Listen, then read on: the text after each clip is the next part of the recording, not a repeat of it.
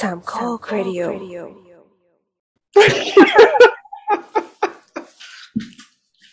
อะไรวะคือหาวก่อนแล้วก่อนจะกดแล้วพอกดก็หาวอีกทีนึง เออ ไม่ได้เพราะวะบอกมันใครหายไปหลายตอนแล้วเหอะนึกว่ามันจะจบแล้วอะ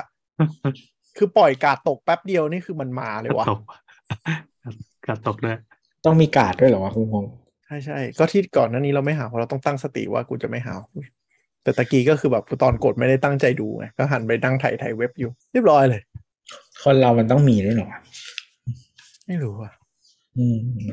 คงเป็นความลงตัวอะไรบางอย่าง ชีวิตมีปริศนาอีกมากมาย แล้วได้มันอย่างนี้ก็ดีป่าวะที่หลังนอนไปเราก็เปิดเสียงนี้ใส่หัว วนนอนนะ ASMR คือมันไม่หลับนะแต่มันหาว จริงจริงจริงอะ วันนี้วันที่เราอัดกันวันที่สิบห้ากันยานะครับครับก็เป็นวันพฤหัสนะฮะพรุ่งนี้ ตอนที่ท่านผู้ฟังได้ฟังก็จะเป็นวันที่ iPhone ล็อตแรกปล่อยกันอืมครับผมต่อคิวได้ตั้งแต่แปดโมงเช้า จริงเหรอ มี walk in ใช่ไหมเอ Apple อ Store เป็นเออ Apple Central World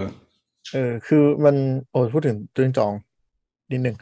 มันมีกลุ่มคนที่จอง Apple Store แบบทันทีโดยไม่ไปแบบทางอื่นเลยเว้ย ด้วยเหตุผลก็คือแบบ อยากไปรับประสบการณ์ที่แบบพนักงานปรบมือต้อนรับรับเครื่องปกมือด้วยเหรอแม่รักเหรอ ไม่รู้เหมือนกัน คงคงไม่ปรบไม่มืใช่อหรอกความรักเหรอเออโอ้โห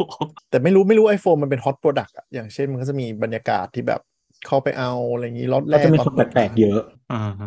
อะไรอย่างนี้ แล้วก็จะมีกลุ่มหนึ่งที่จอง Apple Store ทุกปีเหตุผลก็คือ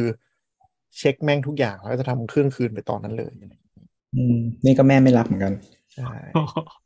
ก็คือเราคิดว่าเราเรื่องมากแล้วนะ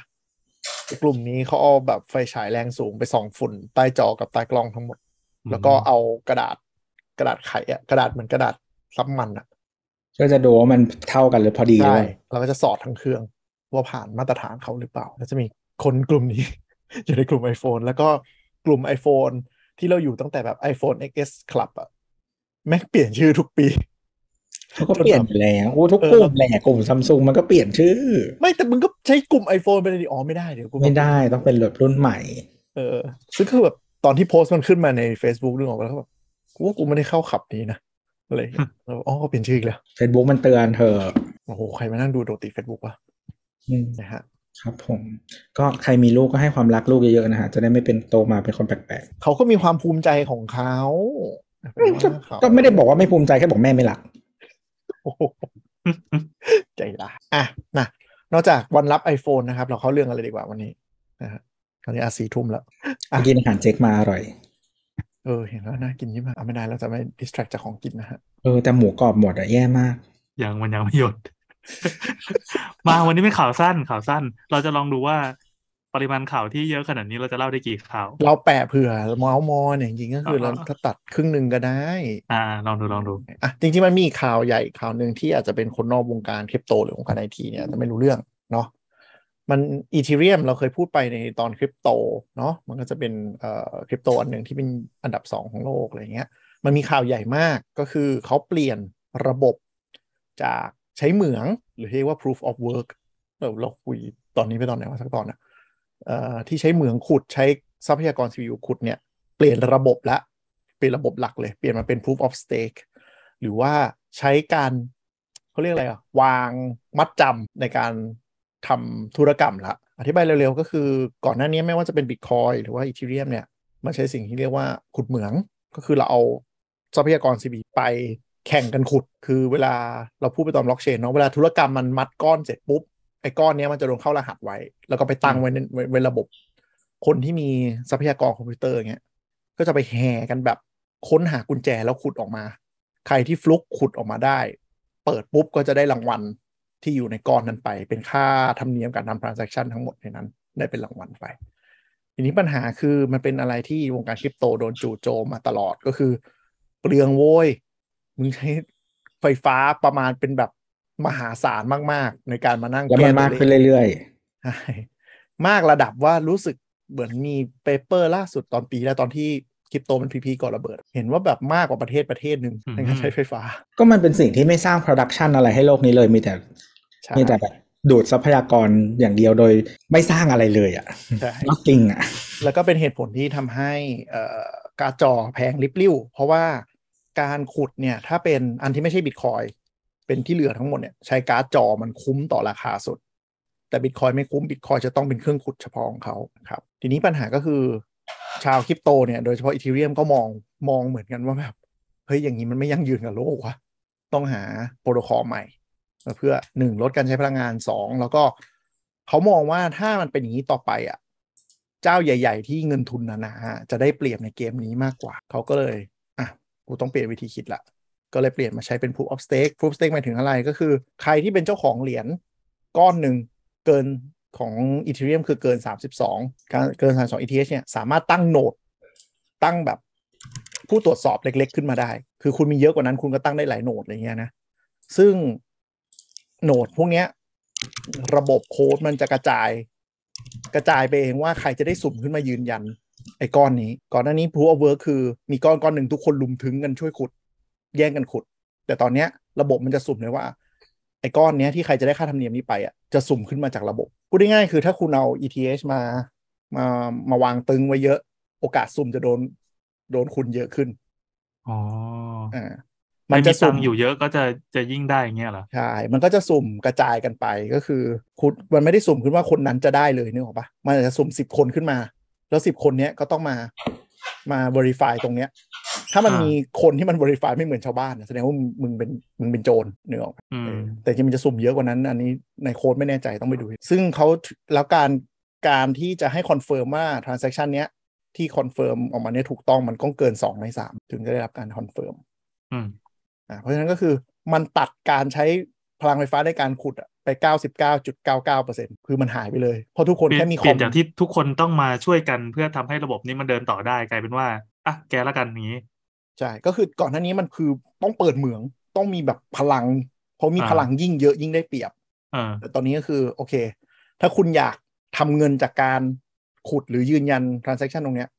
คุณก็ไปกวาดซื้อ ETH มาแล้วก็ตั้งระบบ ที่เอามาเอามาค้ำประกันตรงนี้ไว้ เอามา stake อืมที่ AKE อะก็คือมามามาค้ำก็ประมาณอืมมันก็หนึ่งก็คือช่วยลสิ่ดงนี้พลังคือเพื่อเพื่อเพื่อแก้ปัญหาที่ว่ากว่าจะทำธุรกรรมได้หนึ่งอันเนี่ยโอ้นอกจากจะช้าอืดอ่านสุดยอดแล้ว ยังเปลืองทรัพยากรอย่างมหาศาล ใช่ ตอนนี้เลยกลายเป็นว่าระบบมัน run เป็นวินาทีไปเรื่อยๆ เพราะว่าก็อ่าแค่สุ่มคนตรวจขึ้นมา คนตรวจยืนยันตรงกันอ้าว confirm ไปอันถัดไป อ๋ออ่าอะไรอย่างเงี้ยไอ้ ระบบตัวระบบนี่มันมันมันคือใครอะมันมันตั้งอยู่ที่ไหนอะ ไม่มีมันเป็นโค้ดนั่นสิ มันคือมันก็คือเป็นเสน่ห์ของบล็อกเชนไง มันไม่มีเซิร์ฟเวอร์กลาง ทุกคนอะแล้วมันคือ run code ชุดเดียวกัน แล้วจะมีตาลุงคนหนึ่งที่บอกว่าเฮ้ยเราจะขอเปลี่ยนโค้ดนี่คือมันขั้นตอนมันคือไปทำอะไรที่ไหนวะ ก็คือโผล่เข้าไปในเชน แล้วก็บอกว่าสมมติ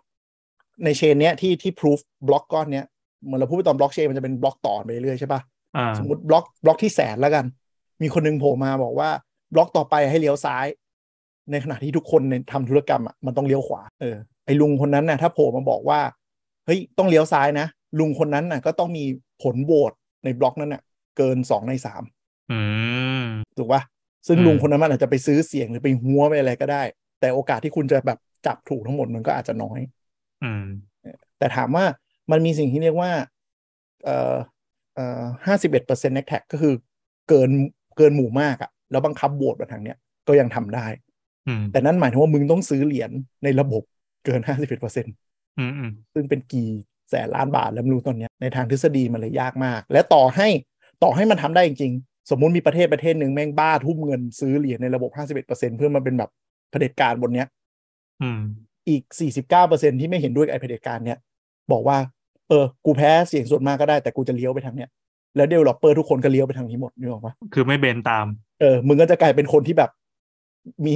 มีโหวตเยอะก็จริง แต่ไม่มีใครทำตามเออก็เป็นเนี่ยแล้วก็ถ้ามันเลี้ยวไปอีกทางนึงไอ้ทางนั้นก็ต้องเอาจะกว้านเงินมาซื้อเหรียญใหม่หรือเชนใหม่อะไรอย่างนี้ก็ได้ แต่นั้นในทางทฤษฎีในความเป็นจริงคือเราไม่รู้นึกออกไหมเราไม่รู้ในเชิงว่า ถ้าสมมติไอ้เผด็จการนั้นอะ มันได้เกิน51%แล้วทุกคนเชื่อใจหรือแบบไม่รู้เรื่องข้อมูลไม่ถึงขึ้นมาแล้วมันไปทางนู้น ก็ยังมีความเสี่ยงตรงนี้อยู่ว่าไอ้ ระบบเนี้ยมันใหม่ ไม่รู้เลยว่ามันจะชิมหายได้ขนาดไหนอืมนึกออกปะก็เป็นความ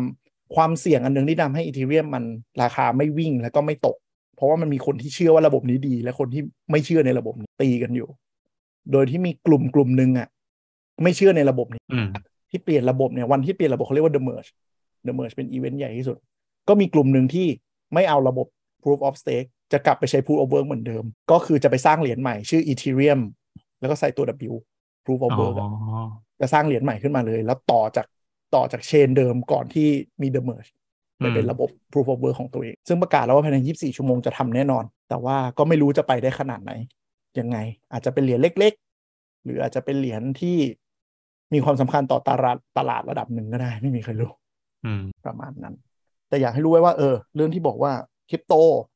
ตัวเนี้ยมันจะเปลืองพลังงานโดยใช่เหตุเนี่ยอะตัว Ethereum ก็แก้แล้ว ก็ยังเหลือบิตคอยที่ไม่สนโลกใดๆทั้งสิ้น เพราะว่าโค้ดก็ไม่ได้พัฒนาอะไรมานานแล้ว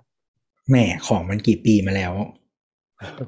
ไม่แล้วไม่หรมัอกนมันไม่มีมันไม่มี community ที่แบบจัดการ ใช่ใช่ใช่แบบมันจะแบบ Ethereum ไงมันจะแก้โค้ดไม่ได้ทำอะไรไม่ได้ มันแต่มันมีการ upgrade version นะ ก็คือ dev ช่วยกันทำแต่ว่าcore โค้ดมันไม่เปลี่ยน แต่ Ethereum เนี่ยมันเป็น smart money อะมันอัปเดตตลอดเวลาทำอะไรได้มากขึ้นออก NFT ได้ อนาคต จะออกไอ้นี่ได้ด้วย เหรียญที่ผูกติดกับอะไรบางอย่างในความเป็นจริงที่ที่เขาเคลมไว้นะอย่างเช่น เป็นเหรียญที่อาจจะผูกกับ ID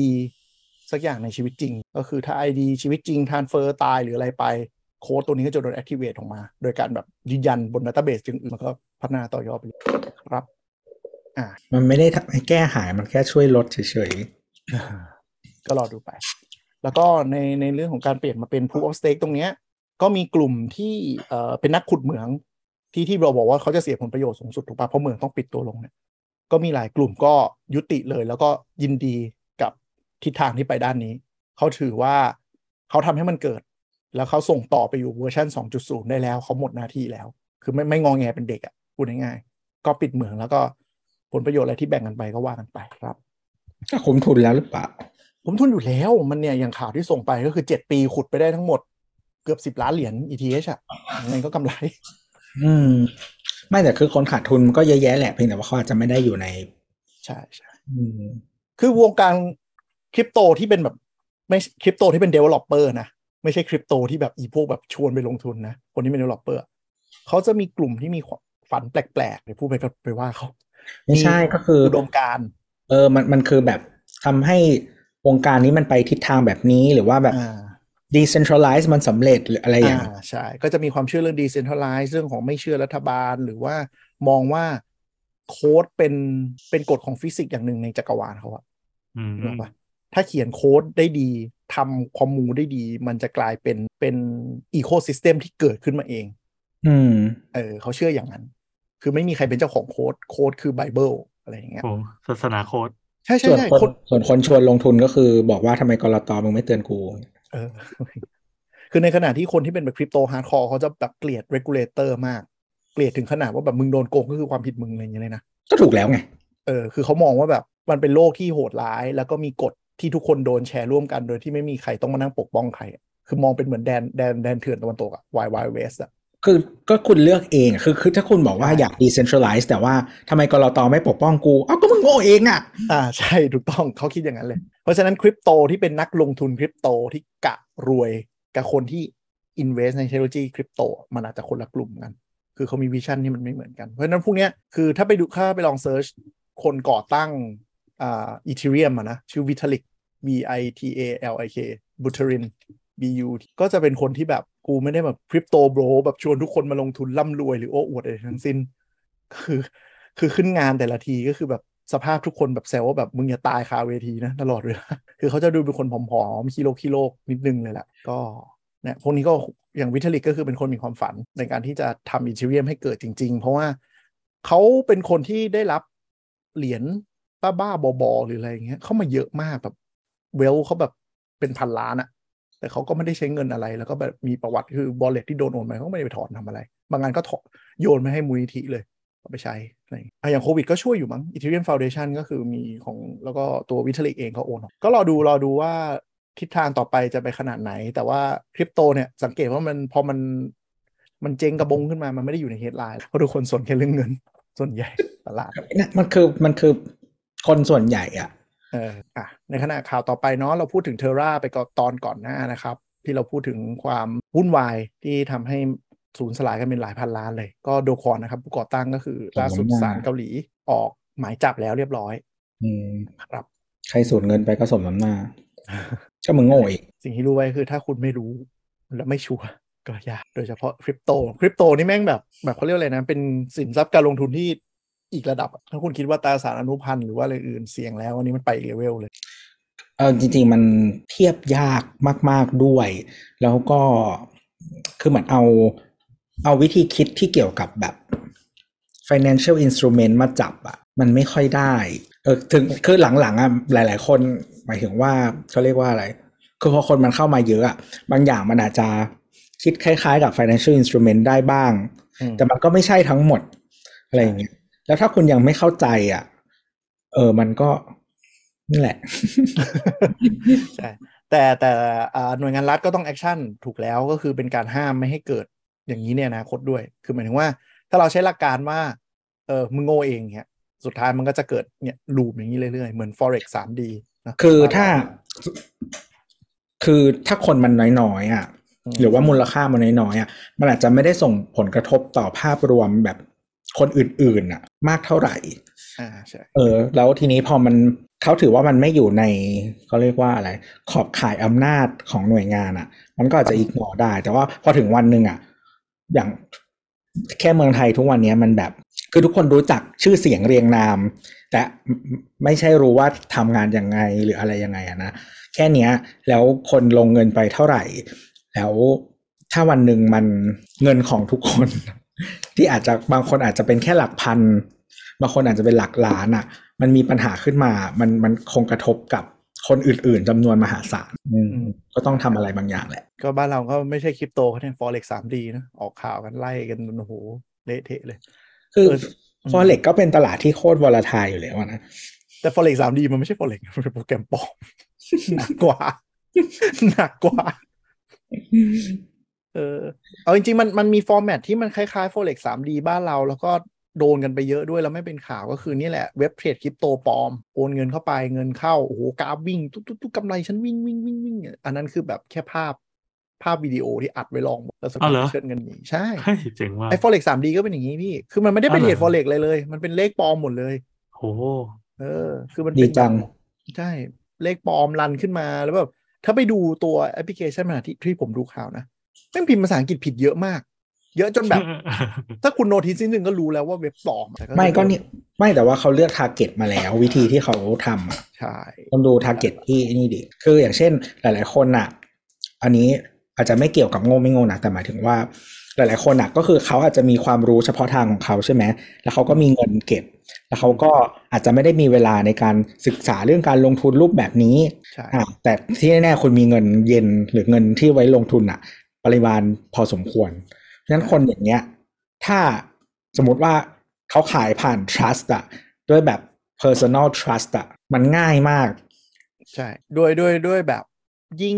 ไอตัว forex 3D เนี่ย มันเหมือนใช้ลูกโซ่ คือมันมี track record ชัดเจน ยิ่งคนต้นๆนะมันกำไรไปนานแล้วไง คือเขาก็มองว่าหลังจากนี้กูเจ๊งกูก็ไม่ไม่เสียอะไรนึกออกปะกูก็เลยอืมยิ่งชวนแล้วยิ่งได้ สมมติผมลงไปแสนหนึ่งอย่างเงี้ยได้ปันผลเดือนละสิบเปอร์เซ็นผ่านมาสิบเดือนแล้วอะ ต่อให้ตอนนี้มันเจ๊งอะกูก็กำไร เพราะกูถอนเงินออกมาหมดแล้วนึกออกปะมันก็สูตรเดียวกับแชร์ลูกโซ่ทั่วไปใช่เนี่ยมันก็เลยไปชวนคนอื่นง่ายขึ้นเลย เพราะว่ายิ่งอืมชวนกูยิ่งได้ได้แต่อัพไซด์ดาวไซด์กูหมดแล้วอย่างอืเงี้ยมมันก็เลยเป็นอย่างนี้ไงแต่ดาวไซด์กูหมดแล้วจนกว่าจะกูจะโดนจับนี่แหละ เออใช่ ตอนเนี้ยคือที่ที่มาเล่าเล่าด้วยก็คือ ตอนเนี้ยตำรวจไทยหลังจากนี้นะครับ แนวทางของแชร์ลูกโซ่เนี่ยตำรวจไทยจะเปลี่ยนแนวทางแล้วคือถ้าใครมีดาวน์ไลน์แม้แต่คนเดียวปุ๊บ นับเป็นผู้สมรู้ร่วมคิดเลยอ๋ออะคือคดีก่อนหน้าเนี้ยแนวแนวพวกเนี้ย มันจะไปแค่ตัวตั้งต้น แล้วที่เหลือเป็นผู้เสียหายทั้งหมดอ่าเพราะเขาเชื่อว่าโดนหลอกกันเป็นทอดๆนึกออกไหมคือไอ้เบอร์สองสามสี่ลงมาเนี่ยทำด้วยเจตนาบริสุทธิ์ว่าเออกูมีการลงทุนที่ดีนู่นนี่นั่น แต่ตอนเนี้ยตำรวจเขาเชื่อแล้วว่า ไอ้พวกเนี้ยเจ็ดสิบเปอร์เซ็นต์อะรู้ว่าโกง แต่กูคิดว่ากูจะลุกทัน อืมอืมนึกออกไหม เพราะว่าถ้าคุณเจตนาบริสุทธิ์จริง คุณไม่น่าจะชวนคนเยอะแยะขนาดนี้แล้วก็แบบไม่ตั้งข้อสังเกตอะไรเลยนึกออกปะทำกันจนมีกำไร แต่พอเสียหายแล้วค่อยบิดตัวเองมาเป็นผู้เสียหายเหมือน แชร์ก่อนหน้านี้เนาะแม่ขายพอรู้ว่าโดนเบี้ยวปุ๊บแม่ขายบิดตัวเองเป็นผู้เสียหายด้วยเลยว่าโดนหลอกมาด้วย แล้วก็รวมตัวกัน จะบอกด้วยว่าแม่ขายเนี่ยบางทีบิดตัวเป็นผู้เสียหาย ตั้งตัวเป็นตัวแทนจะไปเคลียร์ให้อะ จริง ๆ ก็ยังแอบได้เงินจากตัวแม่เพื่อยื้อเรื่องออกไปอีกนะโอ้ โหซับซ้อนเหรอวะใช่ เพราะฉะนั้นถ้าคุณรู้ว่าคุณโดนโกงหรืออะไรสักอย่างปุ๊บไปหาตำรวจเลย ไม่ต้องมาแบบเออเดี๋ยวฉันเป็นตัวแทนฉันเป็นทนายค่ะจะจัดการแทนโจทก์สองสามร้อยคนที่อยู่ในกรุ๊ปไลน์นี่เองให้ อีนั่นอะมารับเงินทางนู้นมาประวิงเวลาต้องระวังเนี่ย อะ ทีนี้ก็ไอตัวตัวตำรวจที่บอกเนี่ยก็คือเขาบอกว่า ถ้าใครมี downline หรือมีการชักชวน หรือมีผู้เสียหายมาแจ้งว่าโดนใครชักชวนอะ เขาจะนับเป็นผู้สมรู้ร่วมคิดเลย ก็คือมีคดีกระทงด้วย แต่จะดูเจตนาว่าเป็นอาญาเป็นแพ่งหรืออะไรไงว่ากันไป เพราะว่าเขาต้องเปลี่ยนแนวทางแล้วเพราะไอ้ของพวกนี้หลังจากนี้จะได้จะได้หายไปกันเยอะด้วย มันกลายเป็นว่าไม่ไหวทุกคนบิดมาเป็นผู้เสียหายสองพันคนหมดเลยไม่แล้วบางคนสมมติแบบ ชวนไปแบบคือชวนยี่สิบคนไม่ได้แปลว่าเขาชวนยี่สิบคนแน่นอนเอาปะเออ ที่แบบยี่สิบคนคือหลงหลงตกเข้ามา คือยี่สิบคนเนี่ยคือแบบทำ transaction ผ่านไปแล้ว เออถูกจริงๆมึงอาจจะชวนร้อยคน อ่าใช่ เพราะฉะนั้นก็ก็เนี่ยมันเลยต้องเลยต้อง มันก็เลยทำให้ คือมันหยุดวงจรอุบาทระดับหนึ่งอะก็คือเอ้ยถ้ามึงจงหนึ่งมึงก็มีความเสี่ยงละกันในพวกพวกนี้ไปดู คือคือมันก็จะเชิงวิจารณ์ดีว่า ถ้าคุณโดนโกงจริงๆอะคุณก็ไปเล่นกับแม่ขาย แต่คุณอะต้องรับผิดชอบลูกขายที่คุณดึงมาด้วยนึกออกปะไม่ใช่แค่แบบเฮ้ยก่อนหน้านี้กูลอยลำแล้ว มึงไปทวงกับแม่ขายไอ้กับต้นต้นต่อเพราะฉะนั้นไอ้ forex 3D เนี่ย มันเลยมันเลยลามเลยตอนนี้ เพราะว่า เหมือนลูกขายก็มองว่าอ้าวเออมึงมึงเหมือน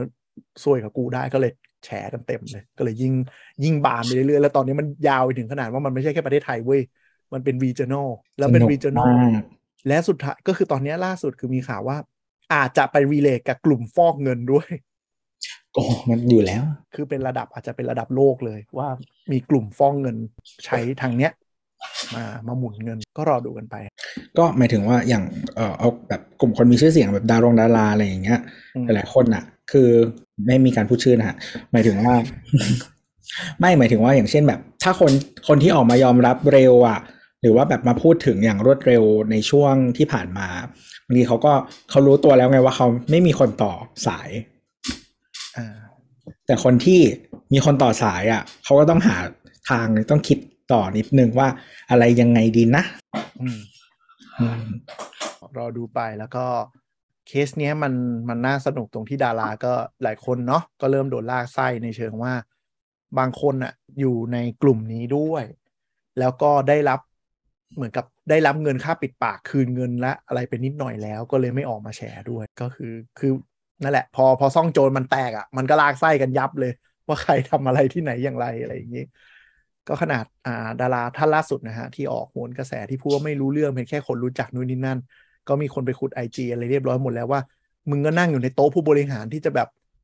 โพสแคปชั่นว่าอยากผลักดันสิ่งนี้ให้เกิดขึ้นเป็นอนาคตใหม่ของคนไทยเลยนะอืมก็ก็เลยแต่เขาบอกเขาบอกไม่รู้เงี้ยนะเออเขาบอกไม่รู้เป็นแค่ประเพื่วิอตรนแล้วรู้ล่ะจักเฉยๆรวยกันลงทุน แบบชวนกันลงทุนเฉยๆในฐานะคนรู้จักเลย อืมอืมอืมทุกคนหวังดีมาแล้วนั่นแหละส่วนคริปโตนะครับ ก็ดูกันต่อไปแล้วก็เดี๋ยวก็คงมี ตอนที่เดี๋ยวมันไซเคิลมันกลับมาบูมเนี่ยก็คงมีชิปหายเหมือนเดิมอย่างนี้เรื่อยๆจากการที่เราอยู่มาตั้งแต่แบบหกเจ็ดปีอะเราจะเห็นคริปโตมันจะประมาณสามถึงสี่ปีเป็นไซเคิลครั้งหนึ่งเดี๋ยวมันจะกลับมาบูมอีกรอบเดี๋ยวเดี๋ยวว่าจะมีคนชิปหายอีกรอบอืมอืมก็ดีดูไปใช้ตายหากันไปบ้างโอ้โหโคตรเถื่อนเลยวะตัวไม่งโหดละก็โลกมันโหดร้ายอะ ก็อย่าเป็นคนโง่สิ อะ ไปต่อนะครับ ต่อไปเป็นข่าวอัปเดตมากเรื่องวงการ EV ก็ active มากเลยอะเดือนนี้ไม่ใช่เดือนนี้แค่สองสัปดาห์ที่ผ่านมาข่าวบ้าบอเต็มไปหมด EV ก็น่าจะเป็นข่าวเอาไล่ทีละ step ที่เป็นล่าสุดเลยจริงๆ ก็คือมีข่าวเท s l a นะครับ หลังจากที่เราไม่ได้อัปเดตเลยเนาะว่าเปิดรับสมัครเยอะในมาไทกยสิบห้าตำแหน่ง แต่ไม่รู้จำนวนคนอาจจะมากกว่านั้นอีกสิบห้าตำแหน่งนะครับ แล้วจะมี walk in interview พรุ่งนี้ด้วยดีกว่า ใช่วันที่สิบหกวันนี้ท่านผู้ฟังฟังนะครับ จะมี walk in interview ที่ที่ไหนวะ แปลว่าแล้วเราก็ลืม เออสักที่อะสิบหกสิบเจ็ดนะครับมี walk in interview Tesla แล้วก็มีข่าววันนี้ออกมาว่าโชว์รูมแห่งแรกนะครับ จะอยู่ที่ M Sphere M ตกลงเขาจะมีชื่อชื่อฝรั่งเศสหรือชื่ออะไรวะอ่านแบบนี้แหละเอาไม่เขาไม่คือคือ M M คอเทีย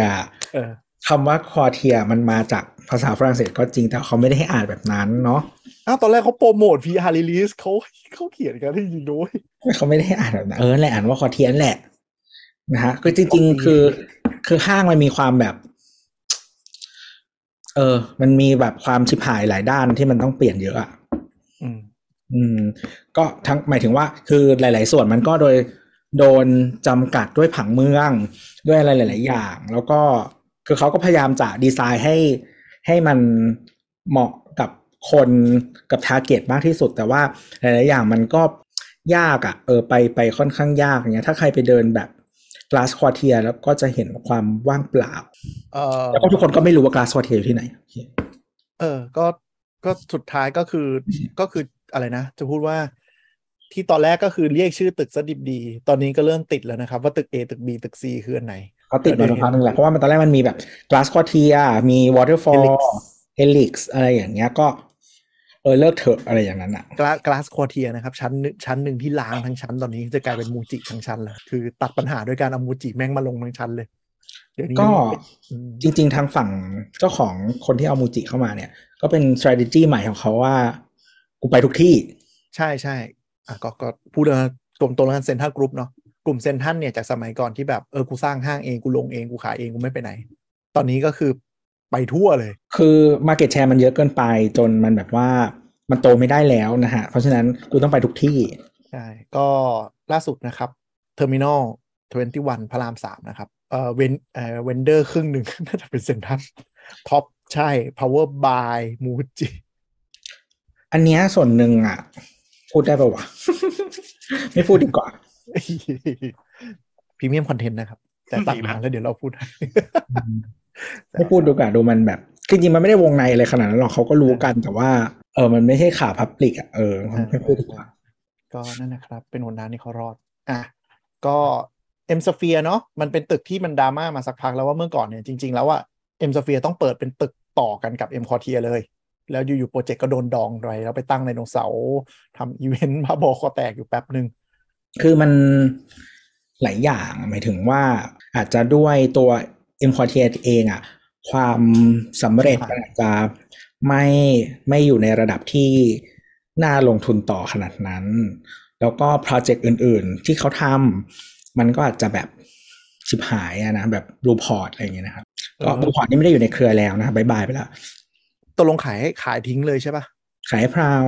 อ่าอ่าหมายถึงว่าได้ไปทั้งหมดเลยใช่ไหม operation แต่เขายัง operate ให้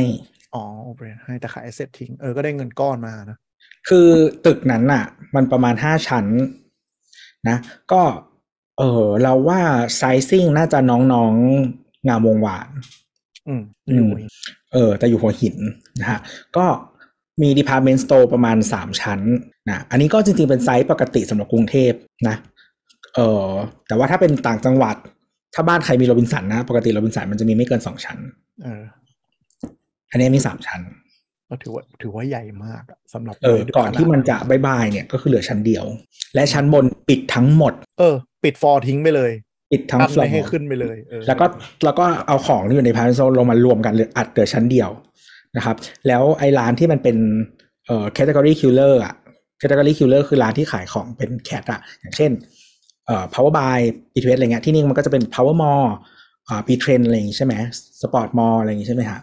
ก็เอามา แซมตรงร้านที่มันว่างไปตรงชั้นร้านอาหารเศร้ามากที่เราไปล่าสุดมาก็คือเออมันเตรียมเจ๊งมันเป็นห้างเตรียมเจ๊งอะคือหมายถึงว่าขนาดเวลาบอกคนบอกว่าห้างล้างอะอย่างเช่นเอ่ออะไรนะเซ็นทรัล art gallery เซ็นทรัลเป็นชั้น empty เออเซ็นทรัล empty เนี่ย หรือว่าไอไอคอนสยามช่วงเศร้าๆหรือแม้กระทั่งเอ่อเซ็นเตอร์ชื่ออะไรพาราไดซ์พาร์คอะไอคอนสยามมันเศร้าเป็นโซนเอออย่างพาราไดซ์พาร์คที่ว่าเศร้าอะไอ้บลูพอร์ตมันเศร้าลงแบบอีกเลเวลเลยว่ะคือโหแม่งแบบ เลวร้ายมากจริงๆอะคือคือเราไม่รู้ว่าเขาขายใครนะจริงๆเพราะว่าแบบ คือหัวหินมันเป็นเมืองท่องเที่ยวคนกรุงเทพเออใช่ แล้แล้ววแบบเขาไม่รู้เขาไปหัวหินเพื่อจะไปเดินห้างแบบนี้ทำไมอะเออ คือเราไปหัวหินน่ะถ้าเราแวะที่นั่นน่ะเราไป Gourmet ซื้อของแบบเหมือนเติม supply เพื่อที่เราจะอะอะมันก็เลยทำให้ปาร์ตี้รือว่าอะไรอย่างนี้หรอกไหม ทำให้มาร์เก็ตวิลเลจขายดี เพราะมันเป็นที่แบบที่ติดทีไปแล้ว คนก็แวะไปซื้อนู่นซื้อนี่กินร้านอาหาร พนักเออเออหมายถึงว่าคนที่ทำงานที่นั่นก็ไปแวะห้างของเขาอะคือมาร์เก็ตวิลเลจเนี่ย แต่เราบลูพอร์ตไปเนี่ยไม่ไม่รู้เซิร์ฟใครเลยอะเราไม่รู้เซิร์ฟใครจริงๆอะเพราะฉะนั้นเหมือนแบบ base มันหนักแล้วก็แล้วคือหัวหินมันไม่ใช่เมืองคนต่างชาติ เออ แล้วแบบถ้าไปเดินคืออย่างที่บอกอย่างสมมติเราไปเราไปเที่ยวหรือ คือบางที คือพอเรารู้ว่ามันมีที่แบบสามารถซื้อ supply ในการ ปาร์ตี้หรือใดๆได้ ง่าย ๆ ก็คือแวะซื้อแค่นั้นอืมใครจะไปเดินห้างในนั้นนึกออกไหม ถ้ากูมาจากกรุงเทพอะกูเดินทำไม แล้วกูจะไปแดกข้าวแบบร้านที่มาจากทองหล่อทำไม คือบลูพอร์ตถ้าอยู่พัทยาน่าจะเกิดอยู่พัทยาน่าจะเกิดแต่นั่นแหละไม่เขาเขาคือเขาก็เลือกแล้วแหละ ที่ที่เซ็นทรัลไม่ลงอะไม่ลงไม่ไปหมายถึงว่ามึงต้องเปิดโพร์ตอะไรแบบนั้น อืมโอเคอะกลับมาที่ก็เขาเคยพูดนะว่าเมื่อก่อนก่อนห้างเนี้ย อีกห้างหนึ่งที่เขาเปิดใหญ่มากที่ต่างจังหวัดอะอะไรวะ แล้วก็มีปัญหาเหมือนกันอะโคราชไหนโคราชอ๋ออ๋อเฮ้ยอันนั้นมันอันนั้นมันเป็นอะไรที่แบบส้นตีนมากทุกคนไปเปิดพร้อมกันแล้วก็เจ๊งพร้อมกัน แต่คือตอนนั้นไม่มีเซนทรันไง แต่เขาเขาเคยพูดประมาณว่าเขาจะไม่ไปต่างจังหวัดอีกแล้วซึ่งซึ่งเขาก็ไม่ไปจริง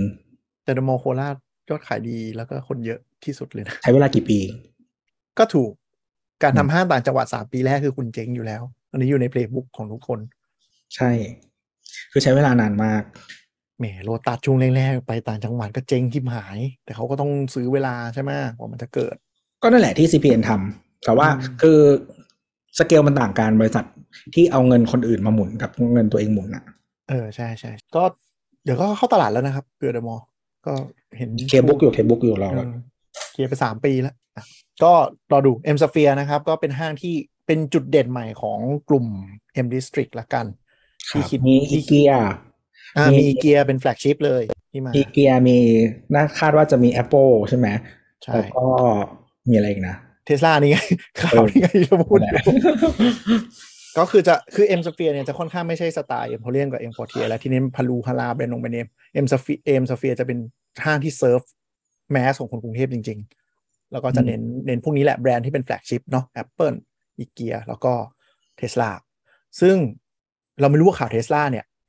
เรารู้สึกเราเดาว่ามันน่าจะจริงเพราะหลายเว็บเริ่มลบแล้ว แต่มีไอไอเว็บข่าวที่เราแปะยังไม่โดนลบ ไม่รู้เว็บอื่นลบทำไม อาจจะข้อมูลผิดหรือว่าโดนเหยียบมาเลยหรือเปล่านะครับ แต่ที่แต่ที่แต่ที่หลายเว็บเขียนไม่ตรงกัน คือบอกว่าเปิด2568แปดแต่เราจำได้ว่าห้างเขาว่าเปิดปลายปีหน้า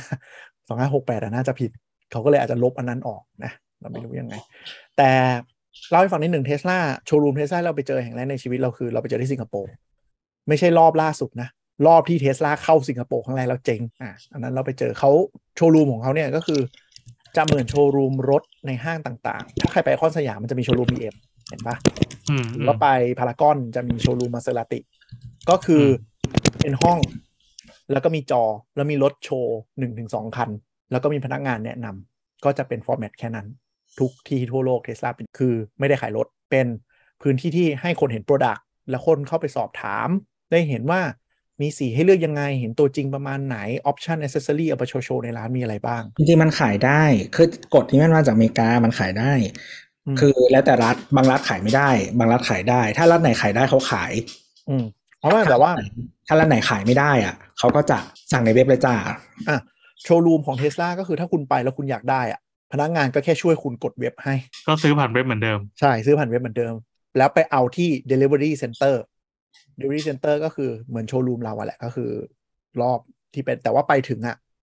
อาจจะมีแค่เล้าที่เอาไว้นั่งรอรถเซอร์วิสเฉยๆ ไม่ได้มีอ่าโชว์รูม ไม่ได้มีพนักงานขับเข้าไปเอาที่นั่น ก็ที่อเมริกาก็จะมี YouTube คอนเทนต์ว่าแบบ my Tesla has arrived อะไรเงี้ย แล้วทุกคนจะต้องนั่งรถเพื่อนไปนึกออกไหมเพราะมึงหน้าที่ไปเอาแล้วขับออกมาเอง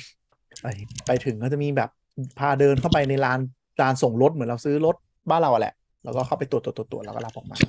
อืม ประมาณนั้น แล้วก็ที่นั่นเนี่ยก็คือที่อเมริกานะไม่รู้ไทยจะใช้ฟอร์แมตยังไง ที่อเมริกาก็คือมีรถมีปัญหาอะไร กดแจ้งเคสผ่านแอป กดกดกดกดกดแล้วเดี๋ยวเทสลาจะจัดการเองว่า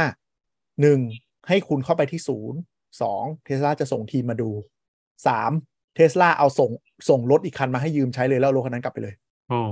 อ่าอันนี้ที่อเมริกานะ แต่ส่วนมันมีน้อย ส่วนใหญ่เขาจะใช้โมบายมา อ่า ก็คือเขาเขาพูดง่ายๆเวลาเรากดเคสเข้าไปอะสิ่งที่เทสลาทำที่อเมริกาก็คือจะรีโมทเข้ามาดูรถเราเลยว่า มันมีปัญหามันมีปัญหาอะไรปุ๊บ ถ้าพิจารณาแล้วว่าเป็นการซ่อมใหญ่ต้องดูใช้เครื่องมือ ก็จะขอให้เราขับไปที่ delivery center นัดหมายวันให้อืมแต่ถ้าเป็นชิ้นส่วนที่เสียแล้วเปลี่ยนได้เลย เช่น ไฟทุ้งไฟท้ายนู่นนนั่น ก็คือเดี๋ยวเขาเอา mobile วิ่งมา แล้วก็สับเปลี่ยนเราให้เลยแล้วก็ไป ซึ่งมันก็มีปัญหาดราม่าว่าเปลี่ยนแล้วน้ำเข้าอะไรอย่างนี้ก็มีประกอบไม่ดีโดนด่า ก็มันประกอบห่วยอะใช่ใช่แล้วยิ่งเปลี่ยนข้างนอกอะเนาะแบบมันไม่ได้อยู่อืมแล้วก็อันที่สามก็คือถ้ามันไม่ได้โค้ดมันมันไม่ได้ test เหมือนอยู่ศูนย์ด้วยเปล่าแบบปึ๊บปึ๊บแล้วก็ไปเลย ใช่ใช่ใช่มันเปลี่ยนเหมือนอุปกรณ์คอมอะมามาเหมือนเมื่อใครมีอะไรนะโน้ตบุ๊กที่ที่ on-site service อะก็คือแบบเขาเอาบอร์ดมา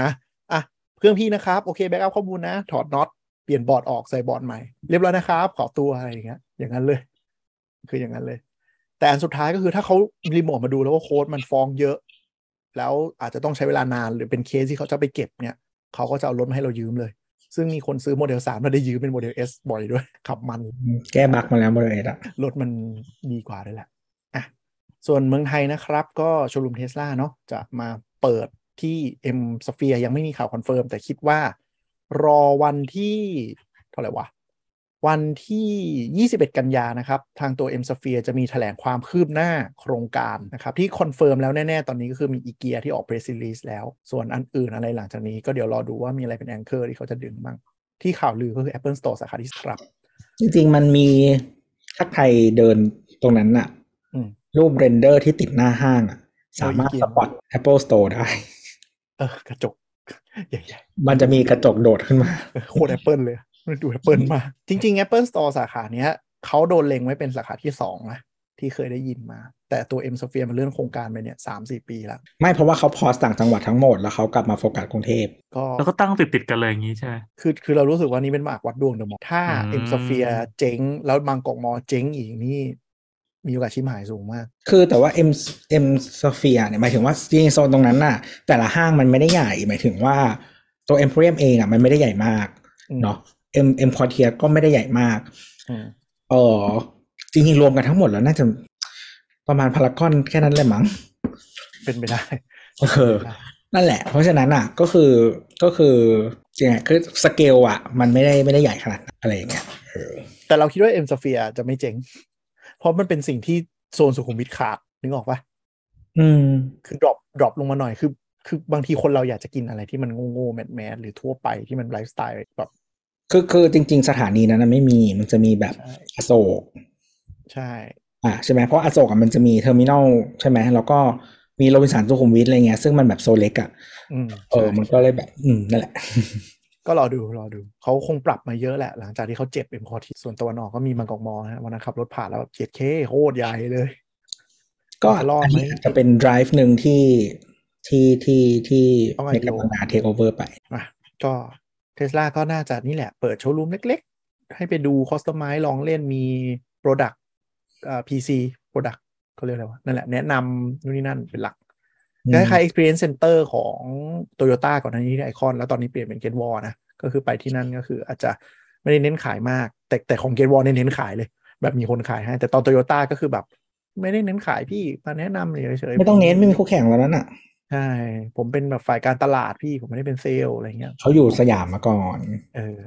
เอาตอนนี้ย้าย Toyota ถ้า Experience Center ทั้งหมดนะครับ ถ้าอยากไปดูรถแบบไม่โดนเซลล์แดกอะ่ะ ก็ไปที่บางนา Toyota Experience บางนานะครับ อาจจะมีสนามเทสไดให้ลองขับด้วย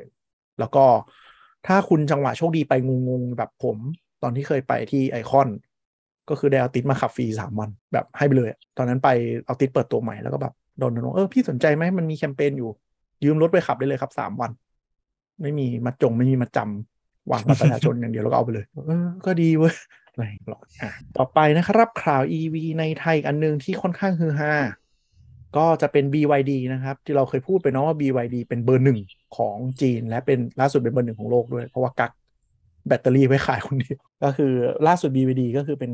คนขาย EV อันดับหนึ่งของโลกนะครับ เพราะว่าเขาเป็นผู้ผลิตแบตเตอรี่ EV ที่ใหญ่ที่สุดของโลกด้วย แล้วก็เหมือนกับเจ้าอื่นมีปัญหาเรื่อง sourcing แบตในจีน แต่ BYD ไม่มีปัญหาก็เลยเติบโตได้ดี ก็ล่าสุดซื้อที่ดินในนิคมอุตสาหกรรมระยองนะฮะจำนวน 600 ไร่เพื่อจะให้ไทยเป็น EV hub ในการผลิตพวงมาลัยขวาครับพวงมาลัยขวาก็มีเราเนาะเรามาเลอินโดออสเตรเลียนิวซีแลนด์ก็จะเป็นกลุ่มนี้ทั้งหมดเลย แล้วก็อาจจะส่งไปถึงอังกฤษ แล้วก็ในเครือจักรภพที่เหลือเรียกแสดงว่าตอนนี้ยังไม่มีโรงงานไหนที่ผลิตพวงขวาเลยใช่ไหม มีที่จีนอยู่ครับ แต่ว่าจะให้เราเป็นฮับหลักอ๋ออืมคือตอนเนี้ยอ่าอย่างเทสลาก็เหมือนกัน ก็จะมีขึ้นลายสลับผลิตขวากับพวงมาลัยซ้ายสลับไปสลับมาอยู่ แต่ถ้ามันได้ประเทศที่ เออมึงในดงเนี้ยมึงผลิตขวาอยู่แล้วอะมันก็เอาไปเลย ไม่ต้องมานั่งคือขวาที่เทสลาตอนเนี้ย มันขายแค่ไม่กี่ที่ แล้วก็จะมีแบบเล็กๆอะแบบฮ่องกงสิงคโปร์อะไรอย่างเงี้ยหรอกไหมฮ่องกงสิงคโปร์ UK หลักๆ คือขาย UK เป็นหลักเลย เพราะว่า UK ฮ่องกงเป็นหลัก ไม่ UK ว่ามัมันมาจากอเมริกาไม่ใช่เหรออ่า UK ล็อตหลังเป็นจีนละเพิ่งได้เพิ่งได้ส่งจากจีนไป แต่ช่วงแรกๆ ช่วงแรกๆพวงมาลัยขวามาจากอเมริกาหมดแล้วคนแม่งด่าเยอะมาก แต่ว่าล็อตหลังๆเป็น ถ้าเป็นโมเดลสามสามกับ Y นะสามกับ Y จะมาจากจีน แต่ว่าถ้ายังเป็น S กับ X ยังมาจากอเมริกาเอ่อปัญหาของเทสลาคือตอนขึ้นไลน์พวงมาลัยขวา คิดว่าจะตีญี่ปุ่นได้ ปรากฏญี่ปุ่นแป๊กญี่ปุ่นแป๊กไปก็เลยกลายเป็นว่าขายได้แค่ UK อย่างเดียวญี่ปุ่นรถนอกอะไรขายได้บ้าง ก็จริง ๆ ตอนนั้นเขาจะบุกประเทศแรกที่บุกพวงมาลัยขวาเลยก็คือ UK อ่าญี่ปุ่น สิงคโปร์รอบประมาณ 7-8 ปีที่แล้วเรียก Model S ไปบุกอะทั้งญี่ปุ่นทั้งสิงคโปร์คือเจ๊งทั้งคู่เลยเลยแค่ UK อืมก็ไทยนะฮะก็จะเป็นฮับในการผลิตอยู่แล้ว ซึ่งในคนในกลุ่มอุตสาหกรรมรถยนต์เขาเคลมว่าไทยเป็น EV ฮับจริง ๆ ไม่ได้เป็นแบบนโยบายโอ้อวยอะไรอย่างเงี้ย เพราะว่าเหมือนกับทิศทางไปแล้วว่าหลายแบรนด์ ก็จะลงทุนรถผลิต EV ที่ไทยจริง ๆ แม้ว่ามันก่อนหน้านี้ไม่มีข่าวว่าจะไปมาเลไปอินโดอะไรเงี้ย แต่เหมือน conclusion หลังๆเนี่ยมันน่าจะเป็นไทยละแบรนด์ที่ประกาศแล้วก็มี BYD เนาะที่ซื้อที่ดินเนี่ยแน่ๆแล้วจะขึ้นโรงเบนซ์ก็ confirm ว่าไทยเป็น EV ฮับของเขาแน่นอนในการผลิตพวงมาลัยขวานะครับแล้วก็ BM แง้มๆด้วยว่าก็จะมาผลิตเหมือนกันค่อนข้างชัวร์แล้วว่าลาย EV หลังจากนี้จะขึ้นที่นี่ที่อาจจะไม่ใช่ top line นะ แต่ว่า mass ที่เป็น EV น่าจะผลิต แล้วก็แบรนด์ญี่ปุ่น ก็ดูทิศทางแล้วก็กำลังกักกักกันอยู่ แต่ว่ามีโอกาสที่จะผลิตที่นี่ค่อนข้างชัวร์เหมือนกัน คือเหมือน conclusion ว่าสรุปแล้วว่าเหมือนกับ ด้วยด้วย EEC แล้วก็นโยบายเราอะโดยหัวหอกบ้านเราที่ดันล้าน EV เนี่ย ก็คือปตทกับ SCG เนี่ย ซึ่งก็ไม่ไม่ได้เกี่ยวกับยานยนต์เลยนะ จะเป็นแบบดันด้านนี้เต็มที่ ก็เลยอาจจะได้เห็นทิศทางรถที่เขามาเปิดบ้านเรามากขึ้น คือมันก็มีบุคลากรกับ supply chain อยู่แล้วแหละนะใช่ใช่แล้วใช่ก็จริงๆถ้าเป็นค่ายญี่ปุ่นเองอะพอมันมีทุกอย่างอยู่แล้วอะมันก็เวลาย้ายมันก็จะแพง คือเรามี supply chain และเรามีนิคมที่ได้เกรดระดับโลกอยู่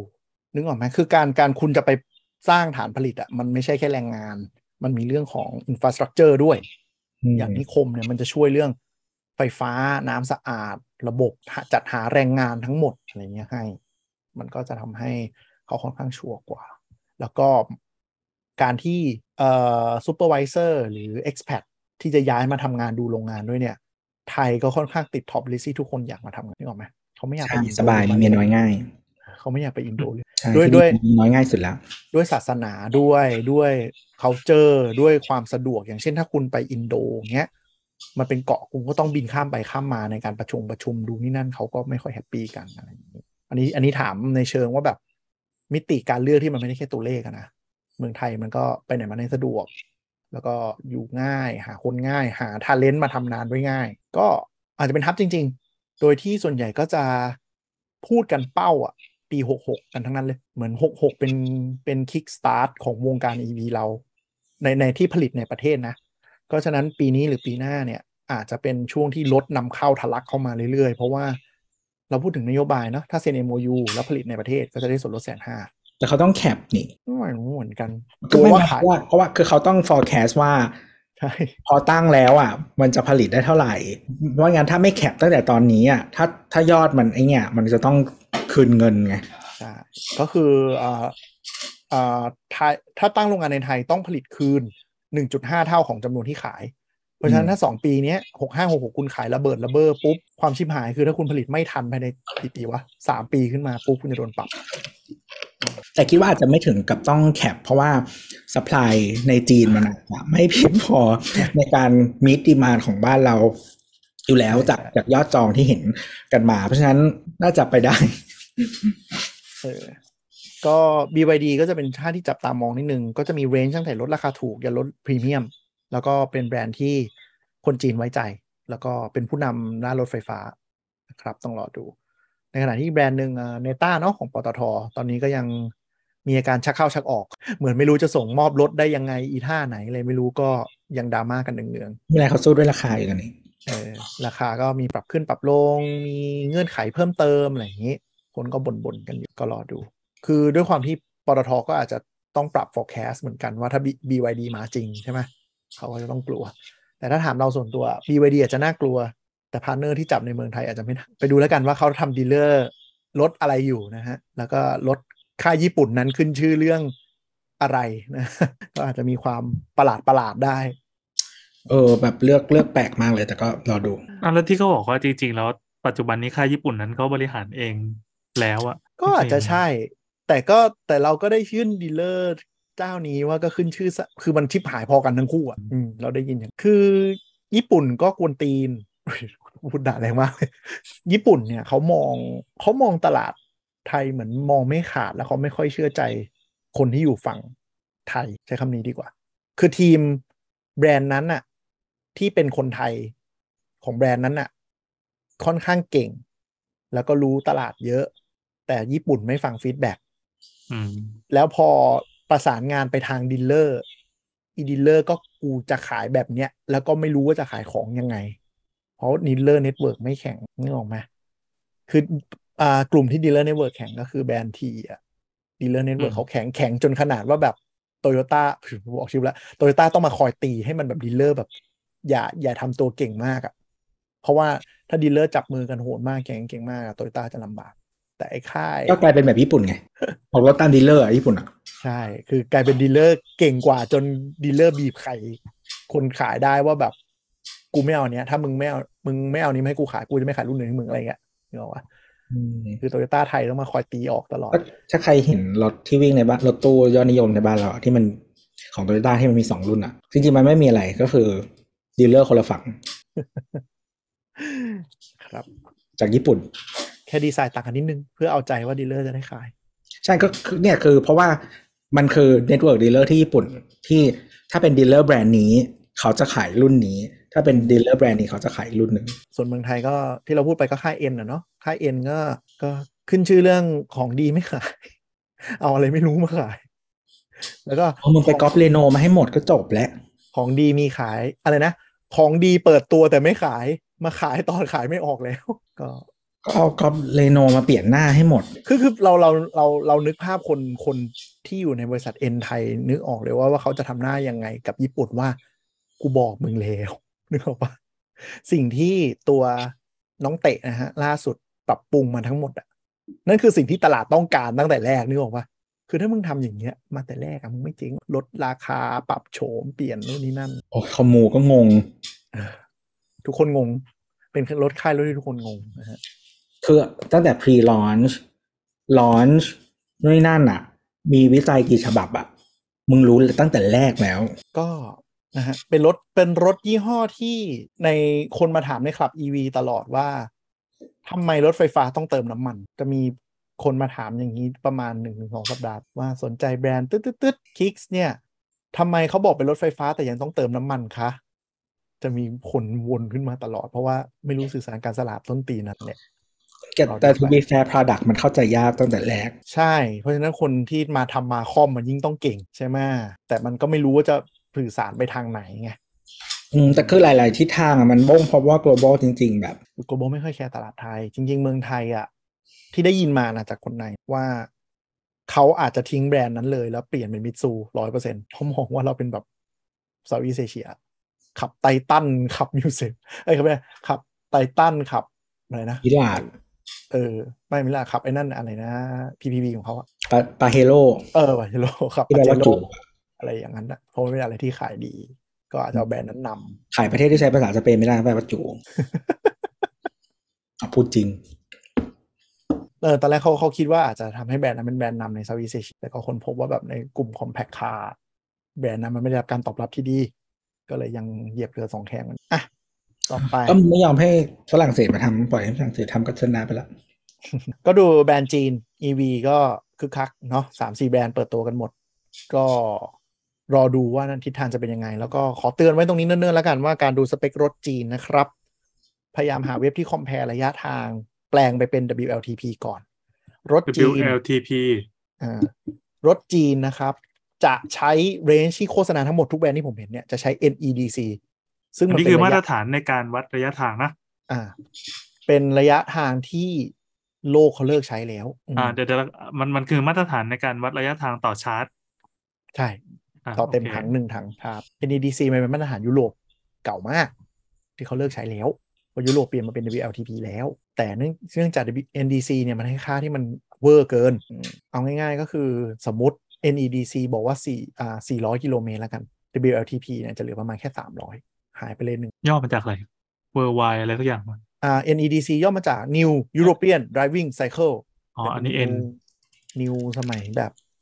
80มั้งนิวสมัยนั้นหนึ่งเก้าเก้าเจ็ดไอไอตัว W เมื่อกี้อ่า WLTP WLTP ย่อมาจาก Worldwide Harmonized Light Vehicle Test Procedure อ๋อ ใช้ในปี 2017 NEDC ใช้ปี 1980 อ่าอ่าอ่าก็ 2017 ก็จะเป็นการ WLTP เป็นการเทสรถที่ดีขึ้น ก็ค่อนข้าง reflect ระยะที่ใกล้เคียงความเป็นจริงมากขึ้นอืมโดยเฉพาะการการขับผสมหลากหลาย แต่อเมริกาเนี่ยจะใช้มาตรฐานของเขาที่เรียกว่า EPA ซึ่ง EPA เนี่ย test แล้วเป็นระยะที่ค่อนข้างดีที่สุดค่อนข้างแม่นยำที่สุด แล้วบางที conservative มากไปด้วย แต่ EPA เนี่ยเราจะไม่ค่อยเห็นในการใช้ระดับ global เท่าไหร่ เพราะว่า EPA มันเป็นการ test ใน context ฝั่งอเมริกามากมากกว่า ในแง่ไหนในแง่ไหนคือ วิ่งไฮเวย์เยอะหน่อย ซึ่งอาจจะไม่ได้ไม่ได้ adapt กับอ่าอย่างเราเนี้ยสมมุติเราขับเมืองไทยเนี่ยมันมีสัดส่วนเมืองกับข้ามจังหวัดเนี่ยไม่ได้เยอะ อืม เพราะฉะนั้น WLTP ระยะมันจะเลยได้เยอะกว่านึกออกปะคือในผสมผสมกันแล้ว ในเวลาในวิธีใช้ของคนทั่วไปมันไม่ค่อยขับไฮเวย์กันอยู่แล้วเออคืออเมริกาเนี่ย EPA มันได้น้อย เพราะว่าคุณเล่นขับขึ้น interstate เยอะระยะวิ่งรถถนนกว้างเยอะอะไรอย่างเงี้ยไม่เหมาะกับรถไฟฟ้าเวลาขับอย่างนั้นอะ เออ มันก็เลยได้น้อย แต่ว่า WLTP เนี่ย reflect ความเป็นจริงมากกว่า เขาใช้คำนี้อืมแต่ถ้าคุณเป็นประเภทแบบ ออกรถจากบางนาวิ่งตรงไปดูนิคมที่ระยองอะไรอย่างเงี้ย WLTP ก็ไม่แม่นหรอกผมว่าไม่แต่ว่าคือเวลาคุณเทียบคุณควรจะใช้อันเดียวกันไง เออใช่ใช่ใช่ถูกถูกก็จีน WLTP เขานิยมเป็นใช้อะไรอะไรนะฮะจีนน่ะนิยมใช้อะไร ใช้ตัวใหม่ครับเขามี CLTC ถูกต้องออกมาตรฐานใหม่เป็น CLTC ครับ เป็นจีนโดยเฉพาะ ไชน่าจีชื่อไชน่าเลย เอ่อไชน่า Light Duty Vehicle อ่าเพราะเขา Test บอกว่า Cycle อ่า NEDC ก็ไม่เหมาะกับคนจีน WLTP ก็ไม่เหมาะกับคนจีนกลัวมาตรฐานใหม่แม่งเลยนี่แหละครับ ความจีน ซึ่ง CLTC นะครับ ถ้า NEDC เนี่ย เป็นระยะที่ฝรั่งล้อกันเล่นว่ามันชื่อชื่อเล่นของมันคือ not even damn close คือแม่งไม่ได้ตรงกับความเป็นจริงเลย ส่วนอ่าส่วนถ้า CLTC สมัยนะคนั้รับนมันยังเป็นแบตแบบ Nickel Metal Hydride อยู่เลย ใช่ใช่ใช่มันปี80นะเออ แต่มีการพัฒนาเกิดกว่าปรับปรุงขึ้นมาถึงปี97นะ คือมันจริง ๆ NEDC มันเอาไปใช้กับรถน้ำมันไง มันก็เลยรีเฟกกว่า แต่รถไฟฟ้าเนี่ย พฤติกรรมการขับกับการกินมันไม่เหมือนกัน ทีนี้ก็จีนก็ออกอันใหม่ครับ ชื่อ CLT เป็นของจีน คล้ายๆ process เนี่ยคล้ายๆกับ WLTP เขาสัดอ้าส่งวนว่าเพราะวิธีเทสไม่เหมือนกันใช่หน่อยแต่รถ หยุดเยอะกว่า และใช้ความเร็วต่ำกว่า เพราะฉะนั้นระยะมันเลยสูงริ้วเลยเพราะพี่จีนบอกว่าเฮ้ยคนเราอะขับเร็วสูงสุดอะ ตามกฎหมายมันไม่เกินร้อยสิบงั้นก็แคปการเทสที่ร้อยสิบเดนี่รถกูเลยได้ระยะเยอะเลยเจ๋งไม่หรอกแต่ว่าคือสมมติถ้าคุณอยู่เมืองจีนอะ คุณอยู่เป็นคนเมืองอะ มันก็แบบ stop and go traffic เยอะอยู่แล้ว ใช่ใช่ใช่ก็เขาอ้างว่าเขากูขายประเทศจีนกูใช้มาตรฐานจีนอะไรในเงี้ยความเป็นจริงอะเออเออแต่ในความเป็นจริงก็คือ แบรนด์จีน บางแบรนด์ หลังจากนี้อาจจะหยิบ CLTC เป็นมาตรฐานในการโปรโมทกูไม่ได้คือโกหกปัญหามันเนี่ยจริงง่าย ๆ คือ regulator ไทยอะต้องบอกว่ามึงใช้สิ่งนี้จ้ะใช่ใช่ใช่จริงมันมันควรเซตมาตรฐานไปเลยเนาะอืมว่าให้รถรถอะเทสที่ WLTP จบ อืมใช่ไหมเพราะเพราะจริงๆเมืองไทยอะเกือบทุกอย่างที่มันเป็นมาตรฐานอุตสาหกรรมอะถ้าแบบไม่ใช่เฉพาะกับบ้านเราจริงๆอะจริงๆเราลอกเมืองนอกมาอยู่แล้ว ใช่ใช่ก็จริงๆอ่า eco sticker บ้านเราอะก็ค่อนข้างเป็นมาตรฐาน ก็ถ้าเราทำได้แบบนั้นก็ดีว่าอาจจะมีระยะการทดสอบของเมืองไทย โดยเฉพาะนี่อย่าหาเรื่องเลยเดี๋ยวกลายเป็นว่ารถมันรถขายไม่ได้อีกผมไม่ยอมประเทศ อาจจะเป็น WLTP เป็นเกณฑ์ในการพูดแล้วกันก็ควรจะเสร็จอะไรให้เรียบร้อย แต่ว่าตอนนี้แบรนด์จีนนะครับในไทยใช้ NEDC มาโปรโมทเกือบทั้งหมด ซึ่งพอเป็น NEDC โปรโมทเนี่ยหมายถึงว่าอะไร สมมติ NEDC 400 ให้พึงระลึกไว้เลยว่า WLTP จะเหลือแค่ประมาณ 300 มันเยอะขนาดนี้เลยเหรอ เยอะขนาดนั้นเลยครับ โอ้โหอันนั้นแสดงว่ามันมันมีคนทำเว็บตัวแปลงแล้วใช่ไหมก็ก็ก็ควรจะมีวะมันไม่มีนะ แต่ว่ามันเขาก็มันจะรู้กันจริงๆจริงๆเรารู้สึกว่ามันมันเป็นสิ่งที่ไม่สามารถใช้บัญญัติไตรยางค์ได้ตรงอ๋อเพราะมันมีปัจจัยในการเทียบต่างกันอะไรอย่างนี้ๆเออคือคือสมมุติว่าถ้าคุณใช้บัญญัติไตรยางค์อะมันเป็นเหมือน rule of thumb อะหมายถึงว่าแบบรู้ไว้เร็วๆ อะไรอย่างเงี้ยคิดไวๆอ่าอ่าแต่ว่าแบบคร่าวๆถ้าถ้าถ้าจะแบบจริงจังอะ มันต้องเทสแบบนั้น เพราะว่ามันเทียบบัญญัติไตรยางค์ไม่ได้ตรงๆ เพราะว่าตั้งแต่คือมันมีเลขหลายชุด มันไม่ได้เลขหนึ่งชุด แล้วก็แล้วก็เทียบบัญญัติเนาะอือืมมอืมอืมเออมันคือแบบมันมันเกิดจากเลขหลายชุดที่เป็นการเทสแต่ละรูปแบบแล้วมันเอามาทำเป็นสัดส่วนกันอะไรอย่างเงี้ยอืมอืมก็เนี่ย ก็อย่างที่ส่งให้ดูนะครับ เป็นตารางของ Tesla Model 3 ซึ่งเป็นภาษาจีน เห็นไหมว่า NEDC อะได้ 483 โล พอ WLTP เนี่ยเหลือ 400 คุณตัดไปแบบหนึ่งในสี่หนึ่งในห้าได้เลยอะอืมซึ่งก็แล้วพอตัดไปหนึ่งในสี่หนึ่งในห้านั่นคือระยะ ระยะที่มันควรจะได้ ไม่ใช่ระยะที่วิ่งได้จริง รถไฟฟ้าทุกรุ่นที่เทที่ที่เราเล่าไปตอนรีวิวเนาะที่เราไปขับมอเตอร์ไซค์แล้วก็ไปดูคนขับจริงหลายอย่างยี่โดยเฉพาะเมืองไทยที่ต้องใช้อุณหภูมิเยอะเนี่ย ตัดปีกสักประมาณ20%เพราะฉะนั้น 400 ที่เราพูดไปตะกี้ NEDC ตัดเหลือ BLTP เหลือประมาณ 300 คุณควรจะตัดเผื่อไว้อีกประมาณอีกสักเนี่ย20%อาจจะเหลือสัก250ที่เป็นระยะคาดหวัง และอย่าลืมที่เราเคยเล่าไป ถ้าคุณใช้รถไฟฟ้า คุณไม่ควรคุณไม่ควรชาร์จเต็มถึงร้อยถ้าไม่ใช่ออกทริป นานๆที daily use ชาร์จแค่80ถึง90อันนี้แต่แบรนด์อาตีสัก90%รถไฟฟ้าไม่ควรใช้แบตอีก20%สุดท้าย เพราะฉะนั้นระยะที่คุณใช้ประจำมันคือ20ถึง90 20%ถึง90%ก็คือ70%อืมอะตะกี้เราบอก NEDC 400ถูกไหมตัดเหลือ BLDP ตีแค่300ระยะใช้งานกินไต่สัก50โลหรือ250แล้วคุณใช้70%ของ250อืมเดี๋ยวอะไรวะจุดเจ็ดของ250หนึ่งเจ็ดห้าเออ ประมาณ200ซึ่งมันเลยมีคนตั้งรัวตั้มเร็วๆเลย NEDC เท่าไหร่จับหารสองอ๋อนั่นคือมอันนี้คือรัวตั้มเร็วๆ ไม่ไม่ accurate นะ บอกไว้ก่อนอ่าอ่าว่าสมมติถ้า NEDC อนาคตมันสัก 600อะระยะวิ่งมันคงเหลือประมาณ 400 ไม่ใช่ไม่ใช่สับไม่ใช่ไม่ใช่300เนี่ยหรอกไหมอืมแต่ด้วยระยะปัจจุบัน NEDC มันแกว่งอยู่ประมาณ 400 ถึง 500 เขาเลยคิดเร็วๆ เลยคือจับหันสองอย่างเงี้ย ก็ใครใช้รถไฟฟ้าแล้วก็อย่าลืมตรงนี้แล้วกันแบตเนี้ยมันไม่ควรต่ำกว่า 20%เลยคือในคู่มือเกับทุกเล่มที่ไปเคยส่องๆคือ ต่ำกว่า 20%คือระยะที่คุณวิ่งหาที่ชาร์จ เป็นเป็นแถบส้มของรถน้ำมันอะมันคือ reserve แล้วอะคือจริงๆรถน้ำมันบางยี่ห้อมันจะเป็นแบบหมดแล้ว เออ แต่วิ่งต่อได้เออเพื่อเพื่อเป็นระยะฉุกเฉินเลย แต่รถน้ำมันอะมันเป็นแค่น้ำมันนึกออกปะแต่รถไฟฟ้าเนี่ยพอต่ำกว่า 20%อะแรงดันแบตมันตกเร็วมาก ถ้าใครเคยใช้ทางอะคาไลน์นึกออกไหมมันจะเต็มเต็มเต็มเต็มพอถึงใกล้หมดปุ๊บมันจะวูบเลยอืมอืมการนี้เหมือนกันสำหรับแบตรถ แต่แต่รถน้ำมันก็ไม่ควรหมดจนหมดนะปั๊มเคเสีรื่องยจะพังนะจ๊ะเออนั่นแหละ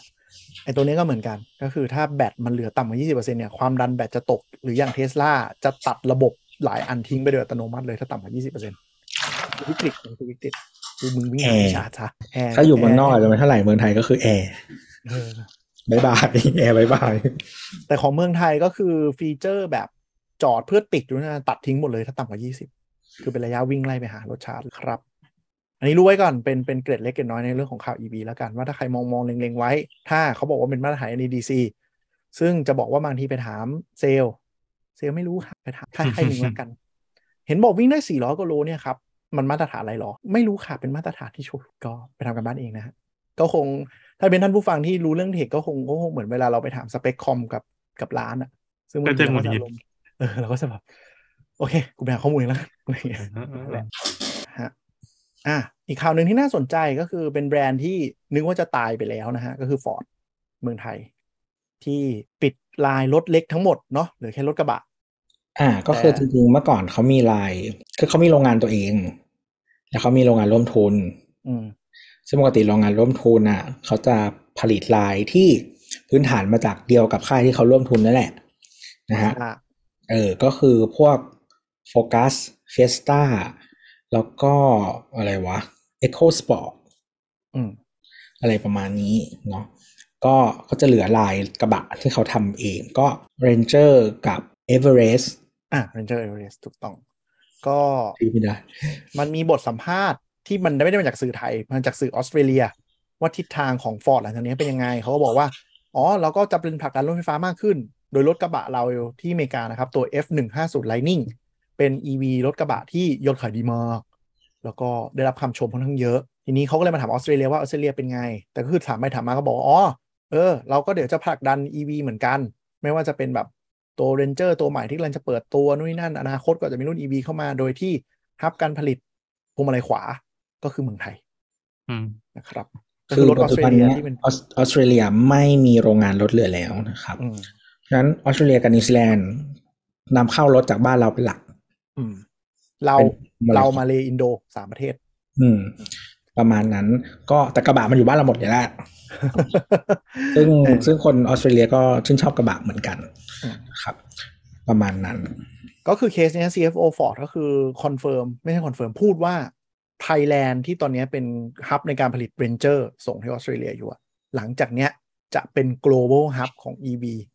คำว่า global hub หมายถึงว่าส่งออกทั่วโลก และน่าจะเป็นพวงมาลัยขวาอืมเพราะฉะนั้นอนาคต Ranger หรือ F150 อะไรเรื่องอะไรไม่น่าจะผลิตมั้ง Ranger พวงมาลัยขวา EV ถ้าส่วนไม่น่าเออเป็นถ้าส่วนมันขายที่อื่นด้วยเหรอไม่มีมันน่าจะมีแค่กฎหมายอเมริกาเดียวที่ยอมให้วิ่งบนถนนนะอีบ้าจอดเทียบอย่างเวลาจอดอะรถกระบะที่นู่นอะต้องจอดแบบลานจอดไกล เพราะว่าจอดใกล้แล้วมันเปิดประตูติด ใช่ แล้วต้องจอดแบบ ห้างพวกวอลมาที่เป็นลานจอดใหญ่ คือเข้าตึกไม่ได้อะติดทั้งบนติดทั้งข้าง เป็นรถที่แบบคนคนอยู่ทุ่งอะคนอยู่เมืองไม่มีใครซื้ออะหาที่จอดไม่ได้แต่ที่เราอยู่เขาไว้ลากเรือจ้ะก็ ก็มันอยู่ใกล้ทะเลสาบเขาก็มีเรือกันทั้งนั้นแหละครับก็โรงงานฟอร์ดนี่แหละที่ผลิตก็อาจจะได้เห็น EV นะฮะ Venture อาจจะกลายเป็นฮับ เพราะว่าเหมือนคนชมเหมือนกันว่าหลังๆฟอร์ดมาถูกทางก็คือ สลัดจุดอ่อนของตัวเอง คือผลิตรถเล็กไม่เก่งแล้วมึงมาเน้นตรงนี้ให้รอดก่อน แล้วเดี๋ยวค่อยกลับไปแตกลายเดิมมาจริงฟอร์ดไม่ได้มีจุดอ่อนเรื่องผลิตรถเล็ก เพราะว่าที่ยุโรปขายดีมากแต่เขาสู้นี่ไม่ได้ปะแมนยุโรปไม่ได้หลังๆก็เหนื่อยสู้คือโอดคือถ้าเทียบกับ B ดับอย่างเงี้ยมันก็คงไม่ได้ แต่ว่าแบบถ้าเทียบกับแบรนด์อื่นๆอะจริง ๆ ยอดขายมันดีหมดโฟกัสทั้งโฟโฟกัสกัสทั้งแบบแม้แต่เฟสตาเอง หรือว่า ชื่อเฮียอะไรวะพูม่าพูม่าขายดีมากพูม่านี่นัมเบอร์วันของเซกเมนต์แต่โฟกัสอะมันมีคนแซวไงว่าแม่งแบบถูกหวยอะเหมือนสำเร็จเพราะอะไรก็ไม่รู้แล้วทำออกมาก็ work แบบงงๆอะแต่แต่แต่จริงๆฟอร์ดยุโรปปกติมันเป็น unit แยกเด้ออืมนั่นแหละนั่นแหละก็เออคือพูม่าขายขายดีมากจริงๆนะลองไปดูพูพูม่าก็ถ้าเทียบกับบ้านเราน่าจะประมาณ Eco Sport ครับ แต่ว่าบ้านเรามันไม่มีแล้วเนาะมีพูม่ามี Kuga มีอะไรพวกนั้น อืม ก็ยุโรปแต่ตลาดเออยุโรปมันเป็นตลาดตลาดขายรถที่แปลกอยู่แล้วแหละในในความคิดเรานะยุโรปแปลกหรือบ้านเราแปลกไม่ของเราอ่าเราเราแอฟริกาอเมริอเมริกาใต้อะคล้ายออสเตรเลียคล้าย ๆ กัน ก็ประเทศไม่เจริญไงเออถูกถูกมันน่าจะเรื่องนี้แหละภาษีน้ำมงน้ำมันแล้วเอก็อที่ที่ที่เซาท์แอฟริกาก็ขายดีอีรถกระบะเนี่ย เออ คือ มันอย่างนี้เว้ย ประเทศกำลังพัฒนารถมันเป็นหน้าต่างของ wealth เพราะฉะนั้นหลักการขายมันจะไม่เหมือนยุโรปยุโรปคือเขามองว่ารถก็คือรถยกเว้นยกเว้นเยอรมันนะเป็นประเทศเดียวที่ที่รถเป็น luxuryเยอรมันรถไม่ใช่ luxury แค่ทุกคนขับรถ luxury แล้วคือรถธรรมดา เนื่องจากบ้านเขารวยเขาเลยเขาเลยเขาเลยซื้อซีรีส์สามเหมือนออกเอาติดกันเออเออกูผิดเองแหละใช่ทุกคนขับรถ luxury ใครไม่ขับรถ luxury มันคือแปลกเอออ๋อคนไม่ขับรถ luxury เยอรมันคือ คือนี่เว้ยคือ expat แรงงานต่างด้าวเออ คนขี้เหนียวอะ ไม่ขับรถลักชัวรี่รถลักชัวรี่คือรถธรรมดาที่เยอรมันอะแต่จริงๆก็มีที่เดียวในยุโรปนะแบบฝรั่งเศสก็ไม่เป็นใช่ใช่รอบน้องไม่เป็นหมดเลย อิตาลียิ่งไม่เป็นเลยโอ้ยอิตาลีนี่คือแทบจะไม่มีรถอะมีรถแล้วเป็นเพนเพราะเจอถนนส้นตีนของเมือง ไม่ทุกคนต้องขับรถเล็กเท่านั้น แม่งั้นก็ขับมอไซค์มันจอดไม่ได้ คือยุโรปที่อื่นนอกจากเยอรมันมันไม่มีระบบเอ่อไฮเวย์เน็ตเวิร์กที่ดีด้วยไงก็เข้าใจอะอะก็รอดู EV ไทยจะเป็นบทบาทไงในอนาคตนะครับ ก็คือทางภาคเอกชนก็ผลักกันเต็มที่เนาะ ก็กว่าจะเขียนให้รัฐบาลเซ็นออกมาได้ ก็ได้ข่าวมาวงในว่าก็เหนื่อยกันชิบหายมากกว่าจะเขียนนั้นออกมา เพราะว่าไปแอบได้ยินมาว่า ชงกันมาก่อนหน้าที่จะเซ็นเนี่ยสองปี ไม่งั้นเราจะได้ตั้งเร็วกว่านี้อีกครับ ก็ไม่รู้ติดเรื่องอะไรนะครับ มาดูกันต่อไปอะมีเวลานิดหน่อย ขอข่าวสนุกสนุกสองอันแล้วกันอันหนึ่งก็ iPhone 14 นะครับ หลังจากที่เมืองไทยเนาะแล้วเราไปตอนที่ไหนได้เป็น tier แรก เหมือนชาวบ้านเขาแล้วก็เกิดดราม่าเลยนะฮะ Studio 7กับอะอีกอันหนึงไม่ออกมาเหรอเออ SPVI ก็มีปัญหาเรื่องการจองนะครับ มีกลุ่มคนที่โดนโทรมาขอเลื่อนของขอเปลี่ยนขอเลื่อนเละเทะเลย ส่วน Com7ก็ออกมาอ่าแถลงข่าวเลยว่า ขอโทษจ้าล็อตแรกไม่มีเลยหนึ่งสองสามไปรัสี่บห้าคือเหมือนกับประกาศเลยว่า Studio 7ก็คือไม่มีเครื่องล็อตแรก ก็คือสัปดาห์เนี้ยที่เรา 16 17เนี่ยไม่มีเลยเลื่อนทั้งหมดไปแล้ววันที่ 23 หรือ 30 ด้วยนะ คืออันนี้ไม่รู้ว่าเขาติดต่อยังไงว่ากลุ่มไหนได้ 23 ก็ต้องเลื่อนแล้วก็จะแถมหัวชาร์จฟรีนะครับอืมแต่มันค่อนข้างแปลกนะ เพราะว่าจริง ๆ แล้วอะจริงๆเจ้านี้เขาน่าจะใหญ่สุดแล้วอะใช่เขาใหญ่สุดเขาเป็นคนดูแลเรื่อง operation ของ Apple Store ในไทยนะครับ ก็เลยแปลกใจว่าเกิดอีหยังขึ้นวะอืมอืม ไม่รู้ว่า ไปเกิดจากผิดพลาดทางไหน อันนี้ไม่รู้เลย แล้วก็แล้วมันเป็นพร้อมกันหลายเจ้าด้วยก็เลยไม่รู้จะยังไงแน่ แต่เทลโคไม่น่ามีปัญหานะถ้าเทลโค Telco มีปัญหาต้องต้องรีบแจ้งแล้วล่ะเทลโคไม่ไม่มีคือปกติ telco volume มันใหญ่กว่าอยู่แล้วโดยเฉพาะ initial lot อะอืมอืมอืมเขาว่ากันว่าอย่าง Com7 อะเขาว่ากันว่ามัน counting ในระบบสต็อกอะมันดันไม่ตัด เพราะว่ามันเป็นเจ้าที่ตอนนั้นเราไปแห่จองอะขณะที่เขาเต็มกันหมดทุกเจ้าแล้ว Com7 ยังเปิดให้จองได้อยู่เลย จองได้เรื่อยๆเลยจนถึงแบบเที่ยงคืนวันนั้นเลยอะเขาบอกวายปิดเว็บล่มไปเลยนะ เออเขาประวายเว็บล่มไปเลยให้ไปหน้าร้าน ส่วน SPVI ก็ระบบจองก็มีตัดเข้าตัดออกตัดเข้าตัดออก แต่ของ Com 7ก็คือ วาง500วางพันหนึ่งก็จองได้เรื่อยๆเลย ก็เลยไม่รู้ว่าคนเขียนระบบพลาดหรือโคตรสวยเลย อืมก็อะออปชันแรกก็คือมีเจ้าที่ใช้ Google Form อะอะไรนะอืมมีเจ้าที่ใช้ Google Form อะ Com 7เหรอไม่ใช่ห้างที่เราพูดไปตอนต้นอะ อาจจะจริง ๆ อาจจะเสถียรกว่าก็ได้นะ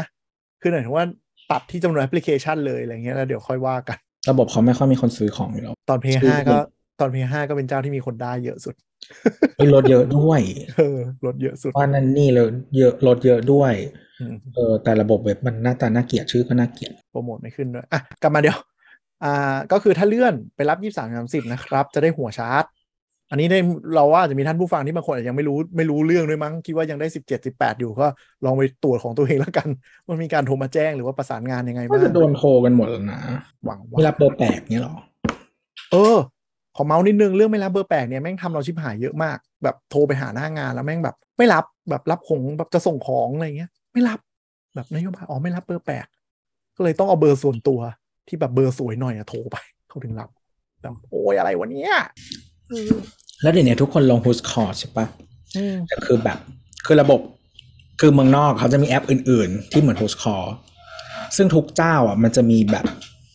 business portal อะอืมให้ business อะ ไปลงทะเบียนเว้ยอืมอืมเพื่อแบบ verify เบอร์อะอืมแต่ Whoscall อะไม่มีอ้าวใช่ ก็คือถ้ามีเบอร์ไหนที่ทุกคนลง report ว่าเป็นสแปมปุ๊บ ก็จะซวยไปเลย อืมอืมคือคือแต่ว่าของเออคือนึกออกปะคือของเมืองนอกเขาจะมีไม่รู้เขาใช้กันในประเทศไหนบ้างนะแอปพวกเนี้ย แต่ว่าหลาย ๆ แอปอะมันมันจะมีแบบให้เราแบบเหมือนสร้าง business profile ขึ้นมาล็อกอินแล้วก็แบบทำ verify อะไรต่าง ๆ อะไรเงี้ย เออถ้าเว็บไหนแบบ ที่เคยเจอแบบที่ง่ายหน่อยก็คือ ถ้ามีเลขดันปุ๊บก็คือใส่เลขดันเข้าไปแล้วก็แบบเสร็จเลย อะไรอย่างเงี้ยอือืมมของ Who's Call มันไปคาไปครอลพวก Database Yellow Pages กับ Google มั้งทำไมไม่โค้ก็ดประมาณนั้นอะแต่เอาเป็นว่าก็รอดูก็อ่าถ้าไม่รอรับเครื่องเลยนะครับ ก็เปลี่ยนเงินมัดจำไปเป็นเอ่อคูปองเครดิตเอาไปใช้จ่ายในร้านได้ ก็คือไปแลกซื้อของฟรีในร้านคูปองเท่ามูลค่าที่คุณเสียไปแล้วก็บวก on top 200บาทเออแล้วก็สุดท้ายถ้าไม่รอรับเครื่องไม่เอาเครดิตก็คืนเงินให้ ก็ถือว่าพลาด แล้วคิดว่าน่าจะมีคนโดนแดกหนักมากอันนี้ แล้วก็ถ้าไม่ใช่ความผิดของ Apple อันนี้ไม่รู้นะมันอาจจะเป็นความผิดของ Apple เองก็ได้ถ้าไม่ใช่ความผิดของ Apple น่าจะโดนค่าโทษลดโควตารอบหน้า Apple จะชอบทำอย่างนี้นะฮะถ้าแล้วจริง ๆ ตัว iPhone เองมันมาจิ้นไม่ได้แบบว่าตุ้มตามอยู่แล้วนะ ที่แอปสอบไปน่าจะหนักอยู่ ใช่ คือ iPhone เนี่ย ถ้าอ่าเขาเรียกอะไรนะ เราไม่รู้ระบบช่วงหลังเป็นยังไง แต่ว่าสมัยก่อนก่อนที่ Maple Store เนี่ยเอ่อ iStudio ทั้งหลายเนี่ยไม่ได้เครื่องเลย ต้องไปขอตัดเทลโ o มาขาย ไป partner กับ telco มาขาย ใช่เพราะฉะนั้นเครื่องที่คุณได้มามันก็จะบอกว่านี่คือเครื่องของใครจาก telco เจ้าไหนอะไรอย่างอืมนี้แต่อันเนี้ยเราไม่รู้ว่าหลังๆมีระบบเครื่องเปล่าแล้วหรือเปล่า แต่ว่าใช่ iPhone เนี่ย margin น้อยสุด แล้วก็แต่ทุกคนอยากขาย เพราะว่าสามารถตีกำไรจากการขายเคสและฟิล์มกันรอยตรงนั้นได้เยอะ จะเห็นได้ว่าสต็อกฟิล์มกันรอย iStudio จะมหาศาลมาก คือมันได้ทั้ง traffic ได้ traffic เอ่อ foot traffic ใดๆก็ตาม แล้วก็มันมีโอกาส upsell เยอะใช่อะไรอย่างเงี้ยคือกำไรมันอยู่ที่นั่นเนาะเพราะฉะนั้นเนี่ยตัวของมันเองอะ คือ ก็อาจจะเป็นความฉลาดของผู้ผลิตอะนะว่ามึงขายคือกูรู้ว่าขายดีอยู่แล้ว เพราะฉะนั้นกูให้กำไรมึงน้อยๆมึงก็ขายอยู่ดี อืมคืออย่างอย่างหลังๆ upsell ได้เยอะขึ้นเลยถูกไหมเพราะอะแดปเตอร์ก็ไม่ขาย พี่จะซื้อของ Apple ทำไม 790 อันนี้ใช้คู่กันได้ 590 ใช่ไหมอย่างเงี้ยมันก็ upsell ได้เยอะ เขาก็คงมายินดีจะขายแหละเคสเคอร์อะไรก็กำไรทั้งนั้น ของพวกนี้กำไร10เท่าอะพูดตรงๆ แต่อย่าอย่าอย่าไปบอกว่าเขาฟันกำไรเกินควรนะ เพราะกำไร10เท่าคือเขาต้องมีค่าแบกสต็อกมหาศาลนะฮะ คือเดินเข้าไปทุกร้านก็จะเห็นแบบ น้องเคสที่ขายไม่ออกห้อยมา2ปีเลยไอคือโฟนมันมี12ไม่เวลาเข้าของเข้า retail อะมันเขาจะมีแบบ consign กับซื้อขาด อืม ถ้าซื้อขาดอะเขาก็จะได้ราคาหนึ่ง volume หนึ่งใช่ไหมเออกำไรก็จะเยอะกว่า แต่ว่าเขาก็ต้องแบกเป็นคนแบกสต็อก อืมอะไรอย่างเงี้ยเออมันนั่นแหละ แต่ iStu น่าจะเป็น consign แหละ เพราะว่าเขาเป็น dealer เอาของเขามาขาย แต่ไม่แน่ใจนะ ต้องดู อ๋อใช่ใช่มันแล้วแต่แบรนด์แล้วแต่แบรนด์เออลืมไปมันมีตัวแทนจำหน่ายนี่วะแล้วแต่ตกลงก็ขอขายทิ้งท้ายไว้อีกอันหนึ่งละกันนะครับ ก่อนจะล่ำลากันไป ใครที่ตามข่าว VR เนาะก็จะมีมาสก์เบิร์กเคยบอกว่าแว่นรุ่นใหม่ที่เป็น Oculus Quest Pro อะเขาเปลี่ยนแบรนด์ Oculus เป็น Meta แล้วนะฮะ ตัว Pro เนี่ย มันจะมา soon แล้ว คือแม่งพูดมาปีหนึ่งแล้วจะมา soon จะมา soon เข้าใจว่าโดนเลื่อน เพราะว่าเรื่องของตัวขาดชิปหนัก อืม ก็เลยเงียบไปล่าสุดนะครับ Project Cambria นะฮะ เป็นตัวที่เป็น Quest Pro เนี่ย มีภาพหลุดออกมาแล้วเออไม่ใช่มีภาพ มีเครื่องหลุดออกมาข่าวก็คือ มีคนงานสัมมนาที่ไหนวะ LA มั้ง เออ มี